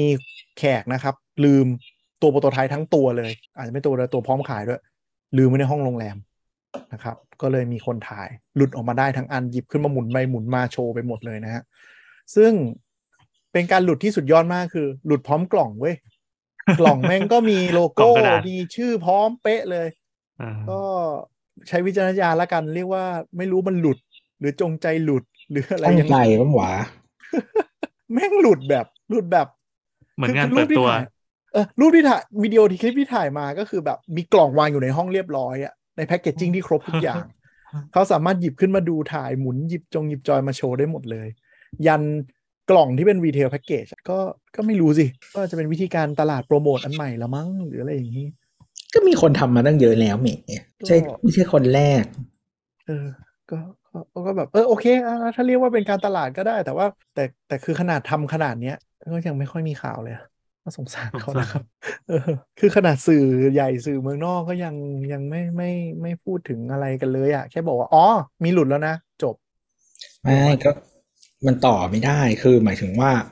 product มันยังคนยังไม่แบบสนใจเลยอะเออใช่แล้วแล้วคือจะหลุดนึกนึกออกไหมคือสมมติว่ามันเป็นโทรศัพท์ มันเป็นของแคทที่มันติดตลาดแล้วอืมคนแบบสนใจอยู่แล้วอะไรเงี้ย ถ้าคุณหลีกอะ มันก็จะมีคนต่อทั้งแบบอะหยิบมาคุยต่อขึ้น render อืมแบบวิเคราะห์สเปคหาเหวหนึ่งสองสามสี่ห้าอะไรเงี้ย อันนี้มันแบบอะไร แล้วมันไม่ได้โชว์แบบความว้าวให้เห็นด้วยที่มันแบบเขาเรียกว่าไงนะแตกต่างไปจากปกติอะก็มันเป็นของที่ขายขายว้าวจากหน้าตาไม่ได้ไง เออ ก็เลยกลายเป็นว่าแบบ ทุกคนก็แบบอ๋อโอเค แล้วมันเป็น product ที่อีมาร์กอะ มันบิวไฮมาสองสามรอบแล้วไง คนก็เลยยิ่งแบบ อ๋อกูได้เห็นตัวจริงแล้ว ไงต่อสเปคคืออะไร ยังไงทำอะไรได้ก็เลยครับ เป็นวิธีการปล่อยลีกที่ที่เออไปดู PSVR ตัวใหม่ดีกว่าเออ PSVR 2หน้าตาแม่งคล้ายกันเลยเว้ย เราเลยไม่รู้ว่าแม่ง OEM กันหรือเปล่าหรือยังไง คล้ายมาก ก็ไม่รู้เขาบอกว่าแบบ inspire by PS5 แต่ว่าก็มือจับก็คือใช่เลยอืมแต่ทิ้งแต่ทิ้งท้ายไว้ว่า Meta หรือ Facebook นะครับตอนนี้อยู่ในตำอ่าจังหวะที่เผือกร้อนมากมากมากอาจจะเป็นบริษัทที่เป๋แล้วตกข้างทางไปเลยก็ได้นะขนาดนั้นเลยเหรออืมก็ก็มีคนบอกว่าถ้าไม่ยอมเป็น CEO ก็เตรียม ใช่อืมเพราะว่าตอนเนี้ยทั้งบอร์ดและ Stakeholder คือคนรอบๆตัว เริ่มพุ่งเป้าไปแล้วว่า ตอนนี้ที่ Facebook มีปัญหาคือเพราะมึงอีมาร์กอย่างนี้เลยนะอ๋อก็คือน่าจะเกิดปรากฏการณ์แบบบีบ CEO ออกเงี้ยเหรอใช่ มันจะเหมือนสตีฟจ็อบส์อะเวลามึงเดินเกมพลาดติดกันสักสองสามทีปุ๊บ ทุกคนจะเริ่มหาคน ที่จะเบลมฮะหาแพะนั่นแหละมันต้องมีแพ้ละเก็บโค้ดอยู่แล้วแหละใช่ธรรมดาซึ่งตอนนี้มาร์กกำลังโดน เพราะคือว่าคือใช่หรือไม่ใช่ก็ไม่รู้นะอาจจะใช่ก็ได้ไงเนาะไหมใช่ใช่แต่หมายถึงว่าในบรรยากาศสื่อหรือบรรยากาศสัมภาษณ์ทั้งหลายอะก็จะบอกว่าแบบปัญหาคืออยู่ที่ตัวมาร์กทั้งทั้งที่คิดดูนะมาร์กเป็นคนทำ strategy นี้มาตลอดก็คือ เฮ้ย มีคู่แข่งกำลังจะเกิด ดูน่าสนใจ เข้าไปติดต่อขอซื้อไม่ขายกูลอกแข่งแม่งเลยนึกออกไหมมันอาจจะไม่ได้ always work ก็ได้ไง ใช่ หรือหรือปัญบางทีแบบ หมายถึงว่าตัว strategy มันถูกแต่ execution มันผิดก็ได้ ใช่ก็แบบนะ reuse อะนั่นก็เลยเป็นปัญหาว่า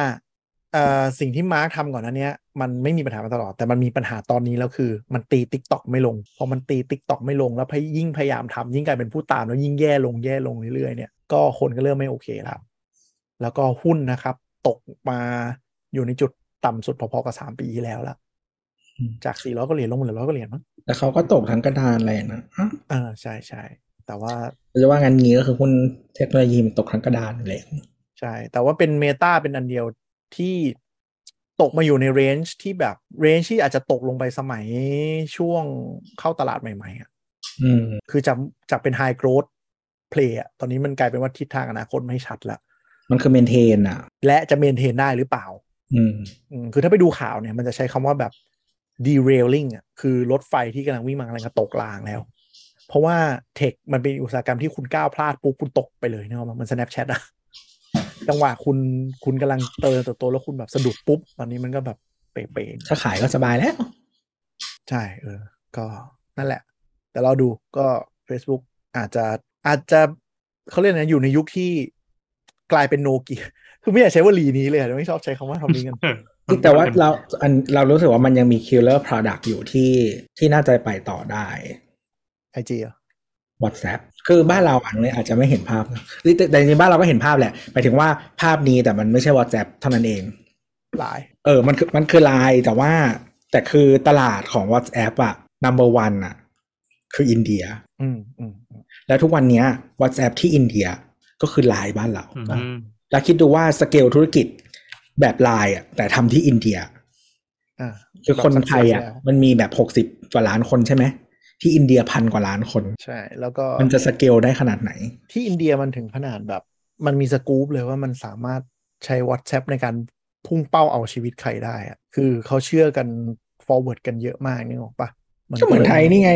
เออ แต่มันก็เลยมีปัญหาว่าตอนนั้นก็คือมันมีกลุ่มคนที่ไม่ประสงค์ดีกับคนคนหนึ่งอะไปปล่อยข่าวว่าคนนี้เป็นแบบเรฟเป็นเรปิสอะไรสักอย่างอะอ๋อแล้วเหมือนคนในหมู่บ้านจะ ลากไปลุมกระทืบอะแล้วเหมือนแบบตำรวจเข้าไปคุ้มครองได้ทันนะไม่งั้นก็ตายหาไปเลย WhatsApp เขาถึงพยายามออกฟีเจอร์กันอะไรพวกนี้มาอย่างเช่นแบบห้าม forward เกินเท่าไหร่ถ้า forward นู่นนี่นั่นอะไรอย่างเงี้ยให้มันยากขึ้นอืมก็รอดูว่า Facebook จะแก้เกมยังไงนะฮะ ก็ทางอีมาร์กก็บอกว่ากูอยากไป Metaverse มากๆ มาก ๆ ก็หลังๆ เปิดตัวอะไรมาก็แป๊กนะฮะเปิดตัวเอ่อ Horizon ซึ่งเป็นแบบแพลตฟอร์ม Metaverse ของเขาเอง เปิดอวตารมาปุ๊บทุกคนก็รุมด่าว่ามึงพัฒนาแทบตายออกมาได้แค่นี้เหรอ จนต้องให้ทีม Product นะครับทำภาพ render ใหม่ที่ออกมาสวย คือเราบอกว่าอันนี้ของจริงตะกี้คือแค่แบบโชว์ prototype เฉยๆแต่มันก็เปิดตัวแป๊กไปเลย คือมันจำมันอิมพ i ิ t มาแล้วไงว่ามันใช่ bad อะคือรูปแรกอะ่ะ มันควรจะต้องสวยและดูดีป่ะ แต่ใช่เออ แต่แบบเอารูปที่เปิดมาคือดูเป็นกราฟิกสมัยสิบปีที่แล้วอะคือคือหมายถึงว่า พอคุณเป็นแบบ Facebook อะคือคุณแบบสเกลนี้อะ วันนี้มันไม่สามารถแบบ โยน prototype ลงมาแล้วก็บอกให้คน forgive ได้นะหรอกปะคือถ้าคุณเป็นแบบ ถ้าคุณเป็น Facebook เมื่อแบบสิบห้าปีที่แล้วมันได้ไงเออแต่มัน backlash จริงนะ คือรูปที่รูปที่แบบมาโพสต์อย่างภูมิใจอะกราฟิกมันดูเหมือนประมาณ Wii สิบปีที่แล้วอะเออ มีโม Mii มีสวยกว่า Wii มันน่ารักกว่า เออจริง มันคือ Mii มันคือ Mii Wii เวอร์ชันหลอนอะเราว่ามันอาจจะเป็นที่วัฒนธรรมองค์กรเขาเองด้วยที่เหมือน กูจะทำเร็วๆไว้ก่อนอะเอออีกข้างหลังก็ดึงขาไม่ทัน เออประมาณคือมันต้องปรับไงเราคือเราเนี่ยเพราะเพราะเพราะเราเราเลยพูดเรื่องสเกลว่ามันต้องปรับหมายถึงว่า คุณคุณจะทำเหมือนเดิมตอนที่คุณเป็นแบบสตาร์ทอัพไม่ได้อีกต่อไป เออคือสตาร์ทอัพมันเป็นองค์กรที่ไม่ได้เผื่อเวลาเข้าโหมด defensive อย่างนี้ด้วย ก็คือโหมดที่เศรษฐกิจแย่ โหมดที่เงินทุนเริ่มฝืดเริ่มมีปัญหา มันไม่เคยมีแบบนี้ในมัน go hack go hack go hack ตลอดก็คือกลายเป็นว่า พอเจอจังหวะ defensive ที่ต้องเล่น defensive play เนี่ยบริษัทที่อยู่มานานมันจะเก่งกว่า เพราะมันผ่าน cycle มาเยอะไอ้พวกนี้มันไม่เคยผ่านเลยมันเลยมันเลยเป๋ อาจจะมีเรื่องนโยบายการเงินความ conservative หลาย ๆ อย่างที่มันที่มันยังทำให้มันเดินต่อได้ ก็เป็นอืมเจ้าหนึ่งที่เป๋หนัก ไม่แพ้กันก็ Netflix อะอันนั้นเป๋หนักเลย เดี๋ยวรอดูแล้วกันว่าจะรอดไหมอืมก็รอดูรอดู คือก็ยังมีฐานลูกค้าในมืออยู่แหละเพียงแต่ว่ามันจะ มิวยังไงให้มันดีกว่านี้ รอดูต่อไปนะฮะ ข่าวไอทีอะไรถ้ามีเราอะไรเดี๋ยวก็จะวันเอาวันนี้วันนี้นี่ไงคนโดนถล่มเนี่ย Adobe เนี่ย อ๋อให้ส่งข่าวเอ็มอ๋อนะก็ อืม ก็คนมีมีข่าวล่าสุดก่อนอัดนะฮะโดเบซื้อซื้ออะไรนะ Figma อ่ามาเออในวงการศิลปะคืออะไรมันคือตัวใหญ่อีกตัวหนึ่งใช่ปะถ้าไม่ถ้าคนอยู่วงการ UI อะอืมเป็นตัวออกแบบพวกโปรโตไทป์ออกแบบอ๋อ UI เลย ของทำของ UI ทุกเลยอย่างของทุกอย่างตอนนี้แล้ว คือคุณถ้าจะเป็นทำเว็บถ้าเป็นสมัยก่อนทำแปทำอะไรอะ ได้หมดสอะมัยก่อนก็พวกอะไรอะพวก Dreamweaver แล้วสมัย เออ ตอนนี้มันถูกแทนด้วย Figma หมดแล้ว ใช่ ทุกทุกคนใช้ Figma หมด ไม่มีใครใช้หรอก XD อะอืมไม่รู้เรื่องอะไร Adobe เรื่อง UI เรื่อง Adobe จะมีเอา product ชื่อเอา XD อะ XD อ๋อนั่นแหละเออ หน้าตาดูน่ารักจังเพิ่มว่าคู่แข่งที่เขาทำมาเดี่ยวๆ โดดๆ แล้วก็คนใช้กันเยอะมากก็คือ Figma Figma มั นจ่ายแบบไม่ต้องไม่ต้อง subscribe ด้วยปะเราไม่ชัวร์ไม่แน่ใจไม่เคยเป็นคนจ่ายตังค์เคยแต่เป็นคนแบบว่าดู UI แล้วก็เล่นอะอ๋อแต่มันเล่นได้ก็คือเหมือนเราทำปั๊บแล้วก็บอกว่าปุ่มนี้กดไปแล้วจะไปที่ไหนอะไรอย่างงี้ไงอ่ามันมันทำเหมือน flow chart ได้ก็คืออาแบบ คุณสามารถคือคุณคุณไม่ใช่มันไม่ใช่แค่ออกแบบนะมันจะมีคือออกแบบหน้ากากขึ้นมาใช่ไหมอืมเสร็จแล้วว่าคุณสามารถทำให้มันเป็นเหมือนโฟล์ชาร์ตก็คือว่า โอเค กดแล้วไปอีกหน้านึง กดปุ่มนี้ไปหน้านี้กดปุ่มนี้ไปหน้านี้อ๋อ มันก็โยงโยงโยงโยงโยงแล้วกดเล่นได้คือมันสามารถกดขึ้นมาเป็นเหมือนแบบ ก็เหมือนเป็นแอปหนึ่งอันหรือเว็บหนึ่งอัน แล้วก็กดกอืดมกดเล่นได้เลยสนุกใช้ง่ายเร็ว แล้วก็เออพูดง่ายเหมือนขึ้น Y frame ก็ขึ้นตรงนี้ได้เลยนั่นใช่ใช่ไหมไม่ต้องขึ้นไวเฟรมแล้วจ้าขึ้นอันนี้ไปเลยจ้ะเออเออเออใช่ใช่พูดไป Y frame ผมตรงนี้ไม่รู้บ้างแต่เออมันคือ Y คือคือคือ wireframe อะ มันหมายถึงว่าเอา Figma แล้วค่อยไปลง wireframe ทีหลังอะได้ ไม่ต้องไม่ต้องแบบไม่ต้องสร้าง wireframe ขึ้นมาแล้วก็เอากราฟิกมาใส่ไม่ต้องอืมอืม เผื่อท่านผู้ฟังไม่รู้ wireframe ก็คือขั้นตอนที่เขาเวลาจะพัฒนาแอป หรือโปรแกรมหรือเว็บหรืออะไรสักอย่างเนี่ย wireframe ก็คือจะเป็นคล้ายๆ flow chart นั่นแหละ ของตัวแอปว่ากดอันไหนไปไหน เกิดอะไรยังไงบ้างก็จะเป็นเหมือนแผนภูมิเรียงกันสมัยก่อนก็ต้องทำนะฮะเพื่อจะได้เข้าใจว่าขึ้น Figma ไปเลยทีเดียวเออสมัยนี้ Figma ก็ขึ้นคือ Figma มันเร็วกว่าเยอะใช่แล้วก็ไป Figma อืมไปใส่ทีหลังเอาอ่าคือ Figma มันก็คือดีไซน์คือถ้าสามารถทำดีไซน์แต่ละหน้าได้ด้วย แล้วก็เชื่อมโยงเป็น wireframe ได้ด้วยก็คือจบอ่าจบในตัว คล้ายๆ เราร่าง storyboard คร่าวๆ แต่ประเอิญว่ามันสวยอะแล้วก็เราใช้ได้ เท่าที่เราถ่ายดูเร็วๆ คือเราไม่รู้มาก่อนแต่ว่าถ่ายดูเร็วมันคือ ถ้าสำหรับวงการเราก็คือมันคือ Canva เวอร์ชันคนทำแอปอะอ่าเอถูอกเหมือนแคนวามากเลย คือแคนวาทำเว็บได้นะจ๊ะ จริงดิ ใช่จ้าก็ตอนนี้แคนวามันจะมีถ้าใครเข้าไปหน้าแคนวานะฮะมันจะคือมันจะมีแบบหน้าหน้าโฮมใช่ไหมแล้วมันก็ทุกคนรู้จักแคนวาอยู่แล้วเนาะเดี๋ยวทุกคน ไอซูมมารู้จักแล้วกันคนฟังรายการนี้นะฮะเออเออเออแคนวานี่คือยูนิคอร์นอันดับหนึ่งของออสเตรเลียนะครับแคนวา .com แนะนำว่าต่อให้ไม่รู้เรื่องอะไรเลยก็ควรเข้าไปดูนิดนึงว่ามันเป็นอุปกรณ์ทำอะไร ซึ่งอ่าอาจจะทำให้คนยุคเราเราๆเริ่มงงแล้วว่าทำไมเด็กมันทำเฮ้ยเด็ก presentation บนอะไรวะเด็กๆเดี๋ยวนี้เขาทำใช้แทน powerpoint หมดแล้วจ้า ใช้แทน PowerPoint หมดแล้วทำครูด้วย presentation หมแล้วอืมโปรด้วยดีด้วยแต่ปัญหาอ๋อครูก็คือเพราะว่าครูอะเด็กกว่าเราแล้วตอนนี้เออว่าเจ็บปวด คือไม่ใช่ครูเป็นรุ่นเราเพราะครูเด็กกว่าเราเจ็บปวดแต่จริงๆส่วนตัวเราเราเราเกลียดมากเลยในวัยเราทำงานเพราะคอนแคนวามันส่งต่อไปแบบ ไปทำต่อไม่ได้ อันนี้มันเป็นวิธีคิดแบบเขาแบบรุ่นได้เก่ถ้าคุณใช้แคนวาไงเออไม่ใช่ใช่แต่เออ sourcing data บ่ง database หรือว่าวิธีการแบบส่งอะต่อเข้าใจให้เข้าคใจนไม่ไม่ไม่เอเดี๋ยวก่อนอคือต้องคิดก่อนว่าคุณอยากทำอะไรเหมือนแคนวามันคือ present แล้วไม่ต้องไปทำ edit ต่อเป็นของเราทำ present จบเออคือคือแบบอืม เวลาเลือก tools อะมันควรจะเลือกให้ให้เหมาะกับวัตถุประสงค์คือบางอย่างมันทำได้ทำได้ไหมทำได้แบบ Excel ทำได้ทุกอย่างอ่าเออเออเออถูกคือมึงทำพรีเซนต์ด้วย Excel ทำโปรแกรมด้วย Excel อืมได้หมดเนกออกปะอ่าเออแบบทำแบบวิเคราะห์ Data ใน Excel ก็ทำได้อืมว่าเพียงแต่ว่าพอถึงสเกลหนึ่งหรือถึงจุดหนึ่งอะมันเหมาะอยู่หรือเปล่า เหมือนที่ที่บอกว่าที่ที่บอกว่าถ้า Data fit ลงใน Excel ได้แปลว่าไม่ใช่ Big Data เออ เข้าใจ เออ อะไรอย่างนั้นอะอะทีนี้กลับมา Canva ก็คือ มันจะมีเดี๋ยวนี้มันจะมีหน้าสำหรับทำ document โดยเฉพาะมี template ให้ หน้า presentation โดยเฉพาะ คือเมื่อก่อนมันจะเป็นเหมือนแบบกราฟิกสำหรับโซเชียลต่างๆ หรืออะไรหรืองานพริ้นอะไรอย่างเงี้ยที่ฮิตๆกัน นี่ก็คือจะเดี๋ยวนี้เขาออก เพราะว่าคนใช้แบบนี้เขาจึงทำ product แบบนี้ออกมาให้อืมนะครับตัดต่อวิดีโอได้นะฮะก็ไอ้ไอ้ document นี่รู้สึกเหมือนจะใหม่นะแล้วก็มีคนบอกว่าเป็น new challenger สำหรับ Google Doc อืม เออ ซึ่งก็เราคิดว่าน่าจะเป็นไปได้เออโอ้อืม เออแต่ไม่แต่กูเกลียด Google Doc อะนะถ้าถ้าถามแบบความไบแอบมันเฮียนะฮะแล้วก็ เออคือเคนวาเคนวาเขาโพสิชันตัวเองว่าเขาจะเป็นแบบเจ้าแห่งการดีไซน์อะคือหมายถึงว่าอะไรที่เป็นดีไซน์ทั้งหมดต้องทำผ่านเขาได้ เพราะฉะนั้นเขาก็งอก product ไปเรื่อยๆเลย ก็จริงๆถ้าเว็บอะถ้าคุณไม่คิดอะไรมาก กดกดไปอะสวยเลย มันมีหน้าเว็บให้ดูแล้วเขาก็จะมีแบบ หมายถึงว่าเป็น template ให้ว่า สมมติเราเลือกเว็บ แล้วก็เลือก template แบบว่า product store หรือ product catalog อะไรอย่างเงี้ย มันก็จะมีหน้าแบบหน้า product หน้ารวม product หน้านู่นนี่นั่น เรียบร้อยมี palette สีให้เปลี่ยนเป็นปุ๊บปุ๊บเลือกรูปใส่ใส่เสร็จสวยซิง API เยอะด้วย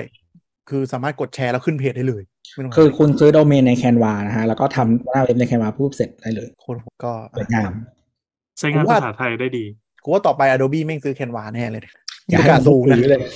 มีโอกาสสูงนะไม่เออประใช่เด็นแต่แต่คือตอนนี้ Adobe Adobe มันซื้อไปเยอะมากใช่แล้วมันแบบคือพอมันเขาเรียกว่าอะไรอะคือมันแอบจับยากในความเป็น monopoly ของมัน เพราะว่ามันใช่ across หลาย market เนอะปะใช่ใช่ก็คือปัญหาของของ Deal Figma ที่มัน announce announce มาเนี่ย ทุกคนก็แบบอ๋อเออ Adobe ซื้อเพิ่มอีกแล้วเหรอซื้อ Figma เท่าไหร่เลยเหรอนะครับวะใหญ่สองหมื่นหูปะใหญ่ขนาดนี้สองหมื่นล้าน เออแบบหูซื้ออีกแล้วเหรอ แล้วคนก็เลยไปเปิดวิกิว่าแบบสองหมื่นล้านเออ Adobe ซื้อ USD นะจ๊ะอ่าคนก็เลยแบบเหมือนกับไปเปิดว่า เฮ้ย ไออะไรนะ Adobe เนี่ย มันใหญ่ขนาดไหนวะซื้ออะไรไปมากแล้วคือคนก็เลยไปไปส่องดีลว่าแบบ แค่ไม่กี่แบบ ไม่กี่ห้าปีอะไรอย่างงี้มั้งแม่งซื้อดีลใหญ่ ๆ แบบกวาดไปเยอะมากอะตังค์มักี่นเหลือเท่าปะก็ไม่รู้ที่ Apple ใช้ควายอะเออ คือใช้เงินเยอะมากในการซื้อแล้วก็คือไล่ซื้อซื้อซื้อคู่แข่งอะพูดง่ายๆ ซื้อคู่แข่งออกจากตลาดทั้งนั้นเลยมันไม่ได้เป็นการซื้อเพื่อแบบเติมพอร์ตอะไรเลยเขาอยู่ในหลายตลาดนะ คือถ้าถ้าใครแบบคิดว่า Adobe อยู่ในตลาดแบบดีไซน์ tools อะไรอย่างเงี้ยไม่ใช่นะโปรแกรม subscription ทั้งหมดเกือบทั้งหมดเออแงมันจะมีแบบเขาเปลี่ยนชื่อเป็นเฮียเลยวะเมื่อก่อนชื่อ Marketing Cloud อะอันนี้เป็นอ๋ออ่า business outsourcing BPO พวกนั้นใช่ไหมเป็นแบบ Experience Cloud อะไรเงี้ยที่มันจะมีแบบอ่าอ่ามันจะมีระบบ online store นะฮะ Magento อืม แล้วก็ยังมีพวกระบบที่มันแบบเอามาเชื่อมต่อกันใดๆทั้งหมดอะทำโซเชียลทำทำได้หมดเลย อืมแหละ ก็คือน้องๆ SAP อะแค่หน้ากากสวยอะจริง ถ้ากูเป็นเจ้าของแล้วแบบ deal size สองหมื่นล้านเหรียญก็คือเท่าไหร่หกแสนเจ็ดแสนล้านตอนนี้เงินอ่อนๆอืมขายก็ได้วะต่อให้กูมีอุดมการณ์ขนาดไหน ก็จะไม่ขายเดี๋ยวเป็นแบบ Snapchat ทำไง จริง เออนั่นแหละ ก็น่ากลัวอะตลกมากคือไอ้อะไรนะ ที่เราทวีตที่เราส่งให้คือ Figma เขาก็มีโซเชียลของเขาใช่ไหมอืมแล้วเขาก็เหมือนก่อนที่จะ announce นั่นแหละก็มีทวีตที่บอกว่า as a designer what's the best signal a company is going to have good design vibe แล้วแล้วแบบพอคณะข่าวมาทุกคนก็ไปรีพายว่าแบบ not part of Adobe not acquired by Adobe นี่นั่นเต็มไปหมดอืมฟังเนอะมีมมีมเต็มเลยวะเพิ่งเห็น คือคือ Adobe เนี่ย ในหมู่ในหมู่เอ่อคนทำงานหรือ software developer ก็จะค่อนข้างเกลียด ใช้คำว่าเกลียดแบบ เป็นความสัมพันธ์ยังไงดีวะ กูเกลียดมึงแต่กูต้องทนใช้มึงอะใช่ทนมันใช้เป็นมันเป็น industry standard ไง คือ คือช่วงที่ Microsoft โดนคนด่ามาก ๆอะอื มมันก็คือแบบนั้นเลยอะ มันแต่มันเป็นอีกวงการหนึ่งนึกออกไหมอ่าวงการออฟฟิศอ่าก็คือแบบกูกูเกลียดมึงมากแต่กูไม่มีตัวเลือกเออใช่แต่ว่า Adobe เขามันไปหลายวงการมาก แล้วคือเออ PDF อย่างเงี้ย คือคือ Adobe อาจจะไม่มีแบบ Office Suite แต่เขามี PDF ไงเออ คุณไม่ใช้ PDF ได้หรอ ใช่โดยใช้ของ Microsoft XPS จะมีใครใช้กับมึงบ้างเออ Microsoft ยังสู้ไม่ได้เลย จริง แล้ว PDF ก็คือแบบไม่ว่าคุณจะใช้ เฟสอะไรก็ต้องเปิดได้หมดใช้ได้หมด มันคือได้ค่าอืมเลเซนไปเท่าไหร่แล้วอะ นั่นน่ะเนี่ยก็แค่มี PDF Microsoft สู้ไม่ได้แล้วเนี่ย อืม แล้วขยายไปแบบขนาดนี้อะไรเงี้ย เออ คือจริงๆเขาตอนที่เขาเขย่าวงการด้วยการซื้อ Macromedia ทุกคนก็แบบสั่นๆกันเหมือนกันอืมจนตอนนี้ Product Macromedia ตายห่าไปหมดแล้วเนี่ยก็มีคนทำมีมเต็มเลยว่ะ ก็คือไม่มีคนบอกแซวว่าแบบหมอแสดงว่ามึงส่งสเก็ตเข้าโลงไปแล้วใช่ไหม ใครพี่แอนทัน CorelDRAW ปะทันดีอะเด็กๆอาจจะไม่ทัน ก็เป็นบริษัทแคนาดานะฮะเมื่อก่อนก็แข่งกับ Adobe นี่แหละ มันเทียบกับอะไรได้วะ Corel Draw เนี่ยมันจะเป็นกึ่งกึ่งอีลัสอีลาสอืม Elas ไฟเวิร์ก Data อะไรอย่างงี้ป่ะผสมผสมกัน อ่าใช่ อืมแก้กันอีกแล้วเหรอครับ บริษัทเขายังอยู่นะไปโหลดใช้ได้ ทุกวันนี้ต้องปล่อยฟรีนะ Corel Draw ก็เลย ปล่อยฟรีแล้วขายแบบ sub เอาเหมือนกัน คือเหมือนเราไม่แน่ใจว่าช่วงนั้นหรือเปล่านะ แต่ถ้าจำไม่ผิดก็คือ Adobe มันซื้อ Micromedia แล้วมันก็โตมากๆ แล้วก็ Corridor เหมือน resource เขาไม่พอ เขาจะมี product สองอันที่เขาไอ้นี่ก็คือ Corridor ถ้าถ้าใครไม่รู้จัก Corel นะ เจ้าของ ACDC นะคนแก่เหมือนกันเออเขาจะมี product flagship ก็คือ Corridor แล้วมีอีกตัวหนึ่งชื่อ Word Perfect Word Perfect เนี่ยแข่งกับ Microsoft Word ก็เจ๊งทั้งคู่ ACDC นี่ลืมไปแล้ววะเนี่ย ยุค Netscape อะเออนั่นแหละ ก็คือทั้ง Corel Draw ทั้ง WordPerfect ก็คือแบบสู้สู้ไม่ไหว ทั้งคู่ อะไรอย่างเงี้ยก็ปรับปรับตัวไม่ทันแหละ เออ เหมือนมันมันมันเคยหยุดขาย Mac ไปด้วยตอนที่ Mac มัน drop drop อะแต่ Adobe ไม่ Adobe ไม่เคยหายไปแค่ดรอปบาง Product อืมเออประมาณนั้นแล้วพอ Mac กลับมาก็ Corridor ก็มาไม่ทันแล้วจากไป byeคือ Ado- Adobe มันเป็นบริษัทที่เล่น play แบบ business book มาตรฐานมากเลยก็คือ กูมี cash cow ที่ทำเงินได้มากมาย แต่กูก็แบบไม่รู้จะลงทุนยังไงดีว่ารู้ว่าจะจะหมู่หรือจ่ากูก็เลยเอาเงินนั้นไล่ซื้อคนที่ทำอะไร success จบ ก็อย่าง Macromedia เขาก็ตอนนั้น Adobe เขามี Go Live มาก่อนอืมก็ตามมานั่นแหละ เพราะมันกำลังฮิตลืมแล้วจริงๆกดเย แล้วก็แบบ Go Live แบบว่าก็ไม่ติดอะ ซื้อ Macromedia แม่งเลย ได้ Dream Weaver มา ดักแก่มากเลยว่ะตอนนี้ โอ้โหต้องเป็นไหนวงว่าการอัปเดต PC ข่าวไหมวะเออ เป็น PC วงการ PC จอหนานะครับ ต้องเล่าต้องเล่าแบบ history นิดนึงแต่เขาไม่รู้ว่ามันคืออะไรเพราะคนฟังนั่งน้ำลายยืดแล้วแหละ พูดชื่อมันแต่ละอันเนี่ยนะเอ้ยก็ก็มีคนแก่ฟังบ้างแหละ